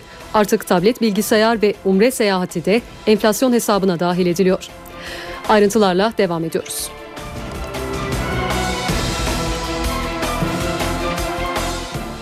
Eve dönerken haberler devam ediyor. Enflasyon beklentinin üzerinde çıktı. Enflasyon sepeti de değişti. Yeni enflasyon sepetine eklenenler arasında tablet, bilgisayarla umre seyahati de var. Boş C D, pirinç unu, elektrikli el süpürgesi ve M P üç çalar enflasyon hesaplamasından çıktı. Bunların yerine boş D V D, tablet bilgisayar ve umreye gidiş ücreti enflasyon ölçümüne dahil edildi.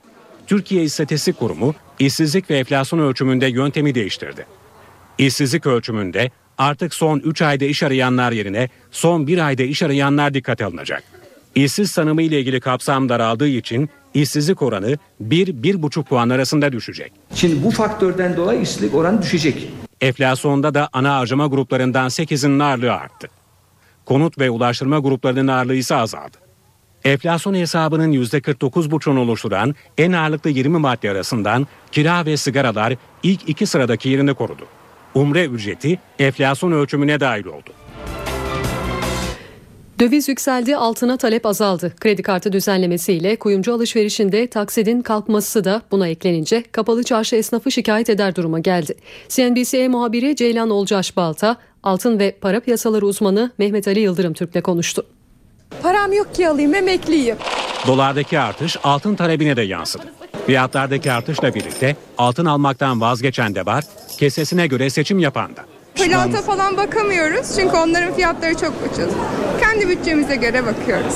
Bütçemize uygun bir şeyler bulursak alıyoruz. Uzmanlara göre altın fiyatlarının düşmesi için doların iki liranın altına inmesi gerekiyor. Vatandaşın altına olan ilgisi oldukça azaldı, hatta yok denecek kadar az. Önümüzdeki günlerde bu yüksek faizin getirdiği baskıyla döviz fiyatlarında bir miktar gerileme olursa, bununla beraber altın fiyatları içeride de gerilerse o zaman talep tekrar başlayabilir. Kredi kartına bir Şubat'tan itibaren getirilen taksit sınırlamaları da altın talebini etkiledi. Ancak hala kartsız altın alışverişini tercih eden çok sayıda kişi var. Altında hiç kredi kartı kullanmadım. Nakit kullanıyorsun? Tabii ki.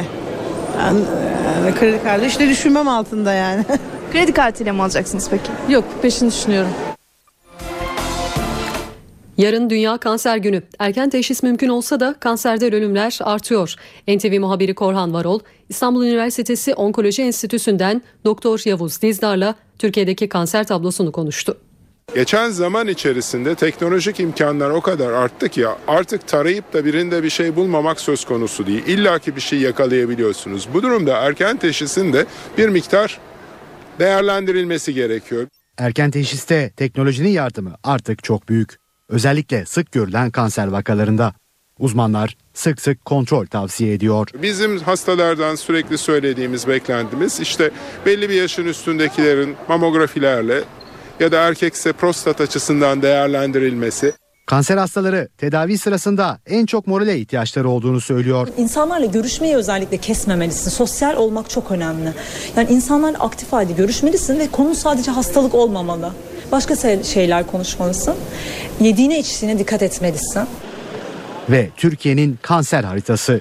Marmara bölgesini hep meme kanseriyle ilişkilendi. Yani en sık burada görünüyor diye. İzmir ve o bölge akciğer kanserinde özel bir yükseklik taşıyor. Bunun nedenini bilmiyoruz.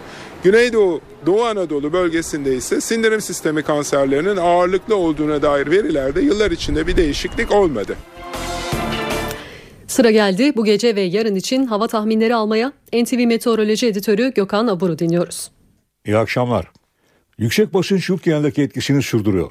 Batıda Poyraz sert esmeye devam edecek. İç ve doğu bölgelerimizde hava açık. O nedenle hafta boyu gece sıcaklıkları yine düşük olacak. Don ve buzlanma etkisini sürdürürken yer yerlerde sis ve pus görülecek. Haftanın ikinci yarısı güneyde, hafta sonu ise batıda sıcaklıkların Lodos'ta yeniden yükselmesini bekliyoruz. Yurt genelinde yeniden yağışsız günler başladı. Hafta boyu önemli bir yağış beklemiyoruz. Yarın da Güney Ege'de Marmaris, Fethiye, Karadeniz'de ise Samsun, Ordu, Giresun'da hafif yağışlar görülecek.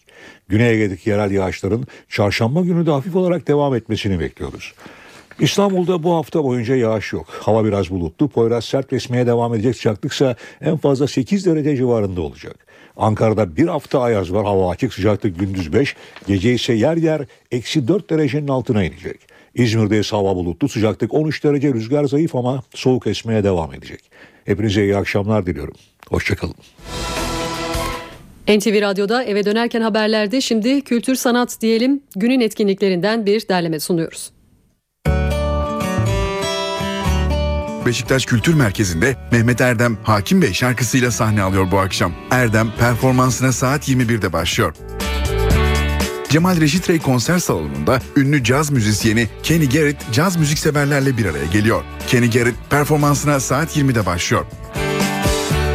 Beyoğlu Hayal Kahvesi'nde ise caz ve elektronik müziğe yeni bir soluk getiren Mikado dinlenebilir bu akşam. Performans başlama saati yirmi iki otuz. Gaziantep Büyükşehir Belediyesi Şehir Tiyatrosu Onat Kutlar sahnesinde ise Fettah Can sevenleriyle buluşuyor. Fettah Can konserine saat yirmide başlıyor. Tiyatro severler için bazı önerilerimiz olacak. Hayal Perdesi Beyoğlu'nda aktör Keane sahneleniyor bu akşam. Aktör Keane, İngiliz sahnesinin hükümdarı haline gelen, taşkınlıkları İngiltere'de olduğu kadar Amerika'da da dillere destan olan büyük romantik oyuncuların birincisi. Shakespeare'in eşsiz yorumcusu Edmund Keane'in yaşamını anlatıyor. Oyunun yönetmenliğini oyuncu, yönetmen ve seslendirme sanatçısı Tolga Yeter üstleniyor. Ödüllü çevirmen Sevgi Sanlı'nın Türkçeleştirdiği tek kişilik oyunda daha önce Cihan Ünal'ın canlandırdığı Edmund Keane'i iki bin yedi Sadri Alışık yardımcı rolde en iyi erkek oyuncu ödülü sahibi Eraslan Sağlam oynuyor. Oyun perdelerini saat yirmide açıyor. Kozyatağı Kültür Merkezi Gönül Ülkü ve Gazanfer Özcan sahnesinde Uçlar görülebilir bu akşam. William Mastrosimo'nun gerilim dolu dramı Uçlar, şiddete maruz kalan bir kadının erkeği etkisiz hale getirmesiyle rolleri nasıl değiştiğini anlatıyor. Oyunda da kadın erkeği etkisiz hale getirmeyi başarır ve bir anda kurban rolü karşı tarafa geçer. Kadının kız arkadaşları eve geldiğinde ise tecavüzcüsüne işkence yapan bir kadınla karşılaşırlar. O andan sonra herkes için kendisiyle ve karşısındakiyle bir hesaplaşma başlar. Yıldırım Fikret Urağ'ın yönetmenliğini yaptı. Oyunda Zeynep Özyağcılar, Aydın Şentürk, Bahar Çebi ve Simge Defne gibi isimler rol alıyor. Oyun perdelerini saat yirmi otuzda açıyor. Akşam evdeyseniz C N B C'de saat yirmi ikide Black Sails izlenebilir. Öncesinde ise saat yirmi birde Levery ekrana gelecek. Star T V'de ise saat yirmide Yeteneksizsiniz Türkiye ekranda olacak. Yeniden merhaba, saat on dokuz. N T V Radyo'da eve dönerken haberlerde öne çıkan gelişmelerden satır başlarını hatırlatalım. Başbakan Recep Tayyip Erdoğan Almanya'ya giderken Fethullah Gülen'e seslendi. Dünyanın bir ucundan Türkiye yönetilemez dedi. Başbakan, özel yetkili mahkemeler ve cezaevlerindeki binlerce tutukluyu ilgilendiren tutukluluk süresini kısaltma konusuna da değindi.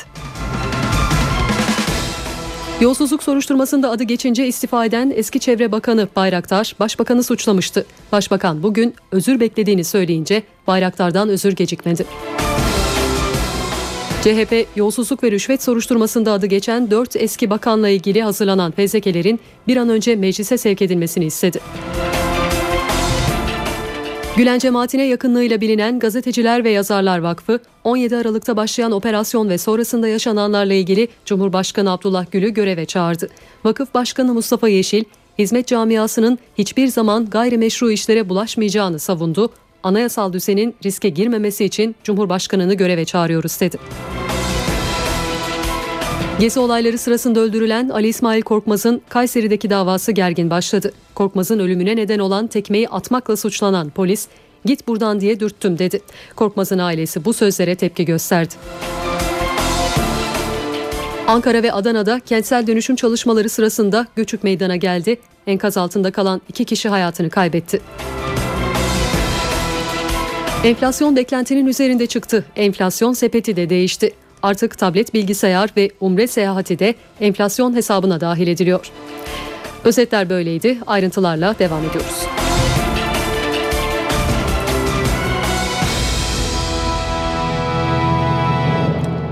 Başbakan Recep Tayyip Erdoğan Almanya'ya giderken partisinin oy oranını kendi ifadesiyle normalin altında gösteren ankete dikkat çekti. Bunlar paralel yapının eseridir dedi. Başbakan isim vermeden Fethullah Gülen'e de dünyanın bir ucundan Türkiye yönetilemez diyerek seslendi. Dünyanın değişik bir ucundan durup da Türkiye yönetilmez. Çıkarsın, gelirsin, aa, ülkede ne yapacaksan bunu burada yaparsın. Başbakan Tayyip Erdoğan Almanya'ya hareketinden önce konuştu, net mesaj verdi. Paralel yapının önüne geçmek için çalışmaların sürdüğünü söyledi. Devletin içerisindeki böyle bir yapılanma bizim bir beka meselemiz haline gelmiştir. Dolayısıyla buna da bizim fırsat vermemiz mümkün değildir. Başbakan'a ofisinde bulunan böcekle ilgili hazırlanan raporda soruldu. Yine paralel devlete adres gösterdi. Başbakanlık Teftiş Kurulu gizlilik, çok gizlilik kaydıyla Ankara Başsavcılığına bunu gönderiyor ve şimdi bundan sizin haberiniz oluyor. İşte paralel devlet bu, paralel yapılanma bu. Anlatabiliyor muyum? Yani bu ülkede hala paralel devlet yok diyenler başını şöyle bir iki elinin arasına alsın da düşünsün. Başbakan Tayyip Erdoğan, Atatürk Havalimanı'nda çok sayıda mahkumu ve ailelerini ilgilendiren yeni bir gelişmeyi de açıkladı. Tutukluluk süresi daha önce biliyorsunuz on yıldan yedi buçuk yıla indirilmişti.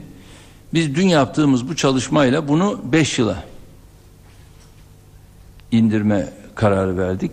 Ve şimdi bunu beş yıla indiriyoruz ve meclisten de bunun çıkmasıyla öyle zannediyorum ki herhalde yüzlerce, binlerce insan bundan istifade edecek. Dinleme tartışmaları ile ilgili Cumhurbaşkanı Abdullah Gül adım attı. C H P İzmir Milletvekili Erdal Aksüner'le bir araya geldi. Aksüner, Devlet Denetleme Kurulu'nun kişisel verilerin korunmasına ilişkin raporuna dair eleştirilerini aktardı. Görüşmede Başbakan'ın Cumhurbaşkanı'nı da dinlemişler iddiası da gündeme geldi. Bir şey söylemek istemiyorum bu konuda. Cumhurbaşkanı Abdullah Gül bir süre önce dinlendiğine ilişkin iddialara yanıt vermedi. Konu Cumhurbaşkanı'nın C H P İzmir Milletvekili Erdal Aksünger'le görüşmesinde de gündeme geldi. Gül bu kez de yorum yapmadı. Ben dinleniyorum demedi tabii, bana böyle bir şey söylemedi. Araştırması gerektiğini ifade etti bununla ilgili olarak. C H P İzmir Milletvekili Erdal Aksünger, Cumhurbaşkanı Gül'le Çankaya Köşkü'nde görüştü. Görüşmenin gündeminde Devlet Denetleme Kurulu'nun kişisel verilerin korunmasına ilişkin raporu vardı. Özellikle mesela tip B T K konusunda geçmiş on yıllık bütün dataların yeniden taranması gerektiğini, Devlet Denetleme Kurulu'nun çok hızlı bir şekilde bunları ele almasını gerektiğini, eğer bunlar yapılırsa Türkiye'de ne kadar çok ihlal yapıldığının, bir beslenen yargı da dahil olmak üzere söylüyorum, yapıldığını görüleceğini söyledim kendilerine. C H P'li Aksünger, mecliste görüşülen ve internet düzenlemesini de içeren torba yasayla ilgili Cumhurbaşkanı'na devreye girin çağrısında da bulundu. yargı devre dışı bırakılıyor bundan ilgili. Sosyal medyanın üzerine veya internet iletişiminin üzerine çok ciddi şekilde baskı uygulamaları geliyor. Tip başkanı ve tipe gelecek olan e, herhangi bir şikayetin kimin tarafından nasıl e, kapatılma kararı vereceği muallak durumda. Telekomünikasyon İletişim Başkanlığı C H P'li Umut Oran'ın Başbakan'ın yanıtlaması için verdiği soru önergesinin internet sitesinden kaldırılmasını istedi. Bu istek sansür tepkilerini de beraberinde getirmişti. C H P'li Oran, Ulaştırma Bakanı'nın bugün kendisini arayıp hata yapıldığını kabul ettiğini açıkladı. Benim de on gün önce arabama, arabamın saldırıda bulunuldu, camı kırıldı, içeri girildi, ee, içinden... Şoförümün telefonu, cüzdanı var, hiçbir şey dokunulmadı. Sadece benim evraklarım, evrak çantalarım alındı. C H P Genel Başkan Yardımcısı Umut Oran tepkili. Telekomünikasyon İletişim Başkanlığı'nın A T V ve Sabah'ın satışına dair iddialarla ilgili soru önergesini kişisel sitenizden kaldırın uyarısının ardından basın toplantısı düzenledi. Hem son dönemdeki saldırılar ve hırsızlık olaylarını hatırlattı, hem de sansür iddiasını gündeme getirdi. Peki, Cumhuriyet tarihinde ilk defa, doksan yıl içerisinde ilk defa yasama alanına da bir müdahale, yasama alanına da bir darbe, yasalama alanına da bir engelleme ve sansür söz konusu. C H P Genel Başkan Yardımcısı yazıyı sitesinden kaldırmadı. Telekomünikasyon İletişim Başkanlığı, Umut Oran'a gönderilen elektronik mesaj için sehven gönderilmiştir açıklamasını yaptı. Umut Oran hem Meclis Başkanı Cemil Çiçek'in hem de Ulaştırma Bakanı Lütfi Elvan'ın kendisini aradığını söyledi. Yani sehven yapılmış bir hata. Tabii bu listede yer alan çok sayıda internet sitesi yer alması nedeniyle arkadaşlarımız her internet sitesinin içeriğine bakıp böyle bir şey yapmamışlar. Rutin bir yazışma şeklinde bunu göndermişler ilgili yetkili kişiye şeklinde. Bundan sonra bu tür hatalar olmayacak. Oran sorumluların cezalandırılmasını istedi. Bu hafta mecliste görüşülecek internet düzenlemesine de dikkat çekti. İnternette yayın yapan bütün basın kuruluşları yürütmenin kararıyla dört saat içerisinde kapatılabilecekler. Gezi Parkı olayları sırasında dövülerek öldürülen Ali İsmail Korkmaz'ın davasında bugün iddianame okundu. Sanıklar ifade verdi. Korkmaz'ın ölümüne yol açan tekmeyi atmakla suçlanan sanık polis ayağımla dürttüm deyince Korkmaz'ın ailesi tepki gösterdi. N T V muhabiri Özden Erkuş duruşmayı izlemek için Kayseri'deydi. Notlarını dinliyoruz. üç yüz avukat duruşmaya katıldı. iki binden fazla polis güvenlik önlemi aldı. Eskişehir'de Gezi Parkı eylemlerinde dövülerek öldürülen Ali İsmail Korkmaz'la ilgili davanın ilk duruşması Kayseri'deydi. Duruşma öncesinde bir grup adliye önünde slogan attı. Kalabalıkla polis arasında gerginlik yaşandı. Güvenlik gerekçesiyle Kayseri'ye alınan duruşmada biri polis beş tutuklu sanıkla üç tutuksuz polis hakim karşısına çıktı. Ali İsmail Korkmaz'ın anne babası, avukat abiyi ve kız kardeşi de duruşmaya katıldı. Anne Emel Korkmaz, adliyeye oğlunun fotoğraflarıyla girdi. Hesap verecekler. Ailesini, onlar hesap verecekler. Kaçamazlar, kaçıramazlar onları. Çok sayıda avukat, baro başkanları ve Türkiye Barolar Birliği Başkanı Metin Feyzioğlu da Kayseri'deydi. Ben adalete ulaşılacağına e, güveniyorum. Bu güvenle zaten umut içerisinde yaşayabiliriz. Duruşma daha geniş salonu olan eski adliyede görüldü. Ancak yoğun katılım zaman zaman sıkıntı yarattı. Tamam, geliyorum, sen gel. Sivil giyimli bir kişinin üzerinde silah olduğu iddiası salonu gerdi. Ancak daha sonra tutuklu polislerden birinin kuzeni olan uzman çavuşun üzerinden silah çıkmadığı belirtildi. Duruşmada iddianame okundu. Bu sırada Ali İsmail Korkmaz'ın annesi ve bazı avukatlar ağladı. Verilen aranın ardından sanıkların savunmaları dinlendi. Mahkeme Ali İsmail Korkmaz'ın ailesi dışındaki müdahalelik taleplerini reddetti. Davada Korkmaz'ı tekmeleyen polis memuru Mevlüt Sarıdoğan cinayetle suçlanıyor. Üçü polis, yedi sanık içinse cinayete yardımdan on beş yıla kadar hapis cezası isteniyor. Eskişehir'de tanıkların dinleneceği duruşma yirmi sekiz Şubat'a ertelendi. Ali İsmail Korkmaz'ın ailesi ise Hatay'da ifade verecek. Ehliyet almak zorlaştı. Sınavlar öyle zorlaştı ki son altı ayda ehliyet sınavını geçebilenlerin sayısı yüzde kırklara kadar düştü. Direksiyon sınavını geçemeyenlerin yüzde yetmişi dubalar arasında geri geri park etmeyi başaramadı. Peki bu durum yollardaki kazaları azaltır mı? Trafik canavarını durdurur mu? Bu tabloyu ileri sürüş eğitmeni ve Türkiye pist şampiyonlarından Ethem Genim'le konuşacağız. İyi akşamlar Sayın Genim. Merhaba Meryem Hanım, nasılsınız? Teşekkürler. Eskiden ehliyet almak, kabul etmek gerekir ki çok daha kolaydı. Şimdi sınavların zorlaşmasıyla yeni bir dönem başlıyor. Siz nasıl değerlendiriyorsunuz bu durumu? Yani şimdi tabii bugünkü haberlere baktığımız zaman e, bu kadar oranın aşağı inmesi Avrupa Birliği standartlarına indik gibi yanlış bir algıya neden oluyor. Çünkü e, bunu sakın böyle düşünmeyelim. E, burada geri geri gitmekle e, trafikte araç kullanmak veya trafik kültürünün bir parçası olmak bambaşka şeyler.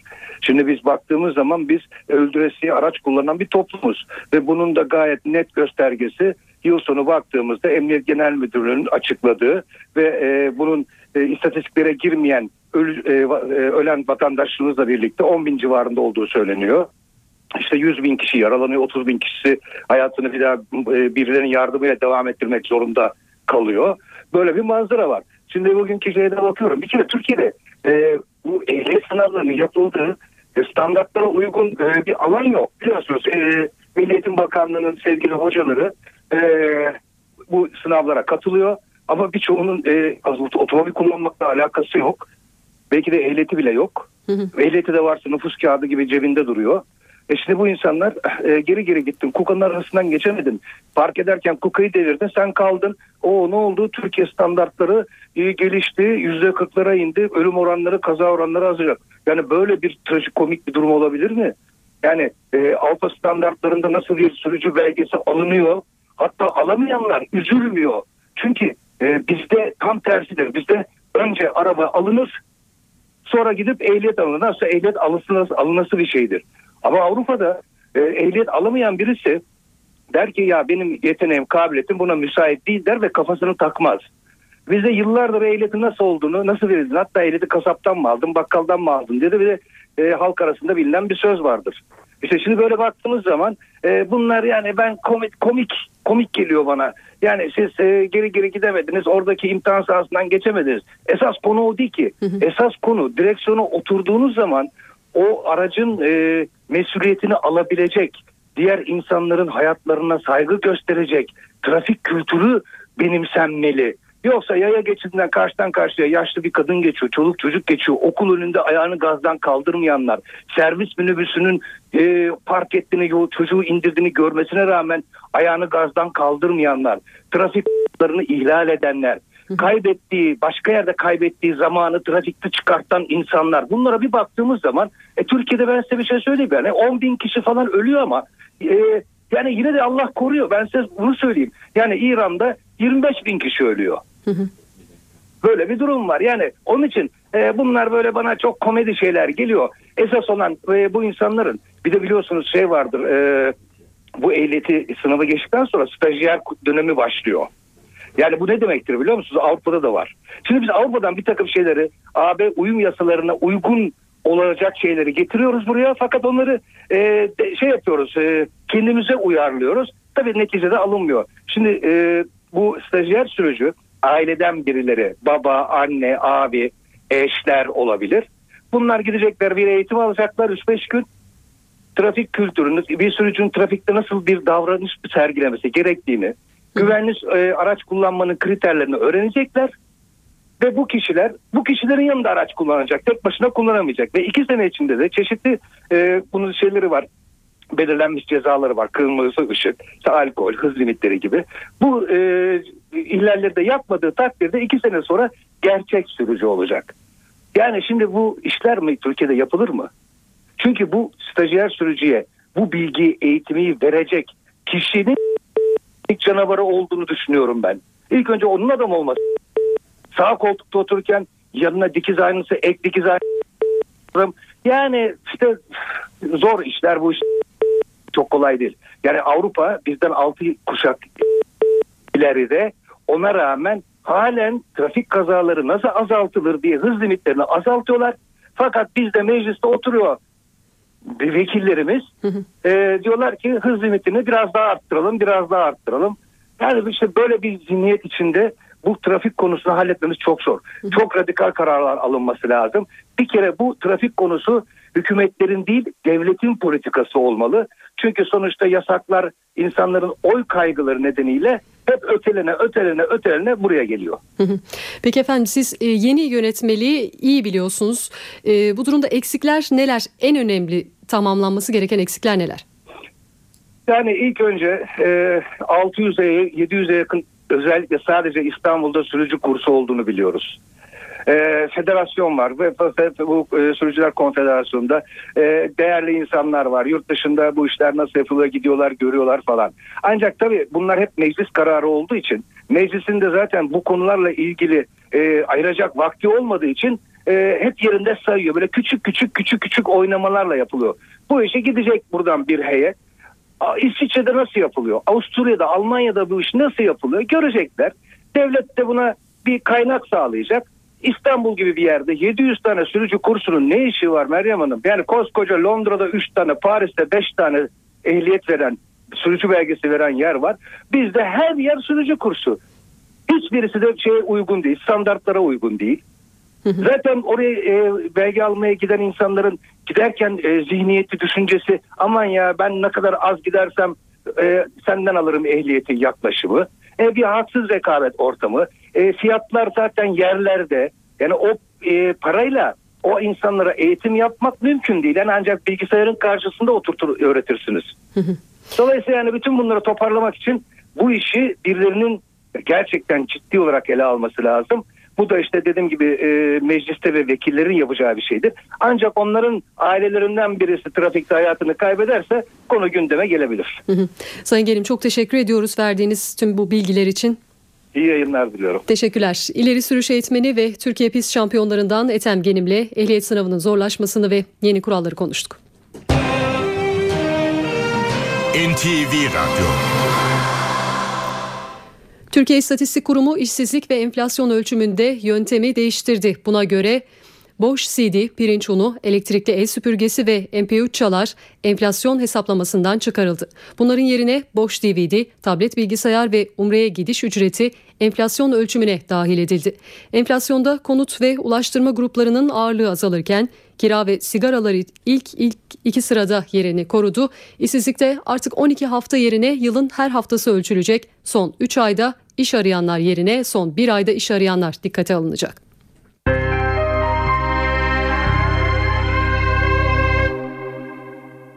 Eve dönerkeni günün öne çıkan spor gelişmeleriyle noktalıyoruz. Galatasaray Spor Toto Süper Lig'in on dokuzuncu haftasında Bursaspor'u altı sıfır mağlup etti. Sarı Kırmızılılar lider Fenerbahçe ile arasındaki puan farkını yediye indirdi. Galatasaray Türk Telekom Arena'daki maça hızlı başladı. Sarı Kırmızılı takım on ikinci dakikada Snyder'in attığı golle öne geçti. Hollandalı Yıldız yirmi ikinci dakikada kendisinin ve takımının ikinci golüne imza attı. Oyunun tek hakimi Galatasaray yirmi dördüncü dakikada Emmanuel Ebue'nin golüyle farkı üçe çıkardı. İlk yarının sonucunu belirleyen gol ise kırk dördüncü dakikada yine Snyder'den geldi. Maçın ikinci yarısında da Galatasaray'ın hakimiyeti vardı. altmış altıda Didier Drogba skoru beş sıfır yaptı. Karşılaşmanın sonucunu Selçuk İnan belirledi. Yıldız oyuncunun seksen sekizinci dakikada attığı golle Galatasaray sahadan altı sıfır galip ayrıldı. Bu sonuçla sarı kırmızılı takım lider Fenerbahçe'ye puan farkını yediye indirdi.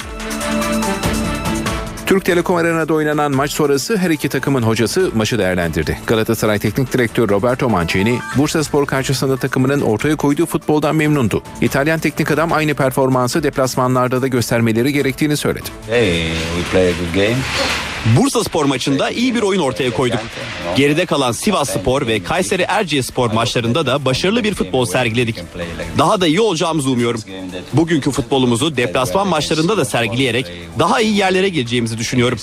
Aslında sıfır sıfır berabere kaldığımız Gaziantepspor karşılaşmasında da kötü bir tablo olduğunu düşünmüyorum. Umarım bundan sonraki deplasman maçlarında da aynı şeyi yapabiliriz. Bursaspor Teknik Direktörü Christoph Daums'a bir kere farklı bir skorla yenilmek birkaç kere az farkla yenilmekten daha iyidir diye konuştu. Kısa sürede arka arkaya goller yedik. Defansif anlamda bizi kuvvetli kılan unsurları sahaya yansıtamadık.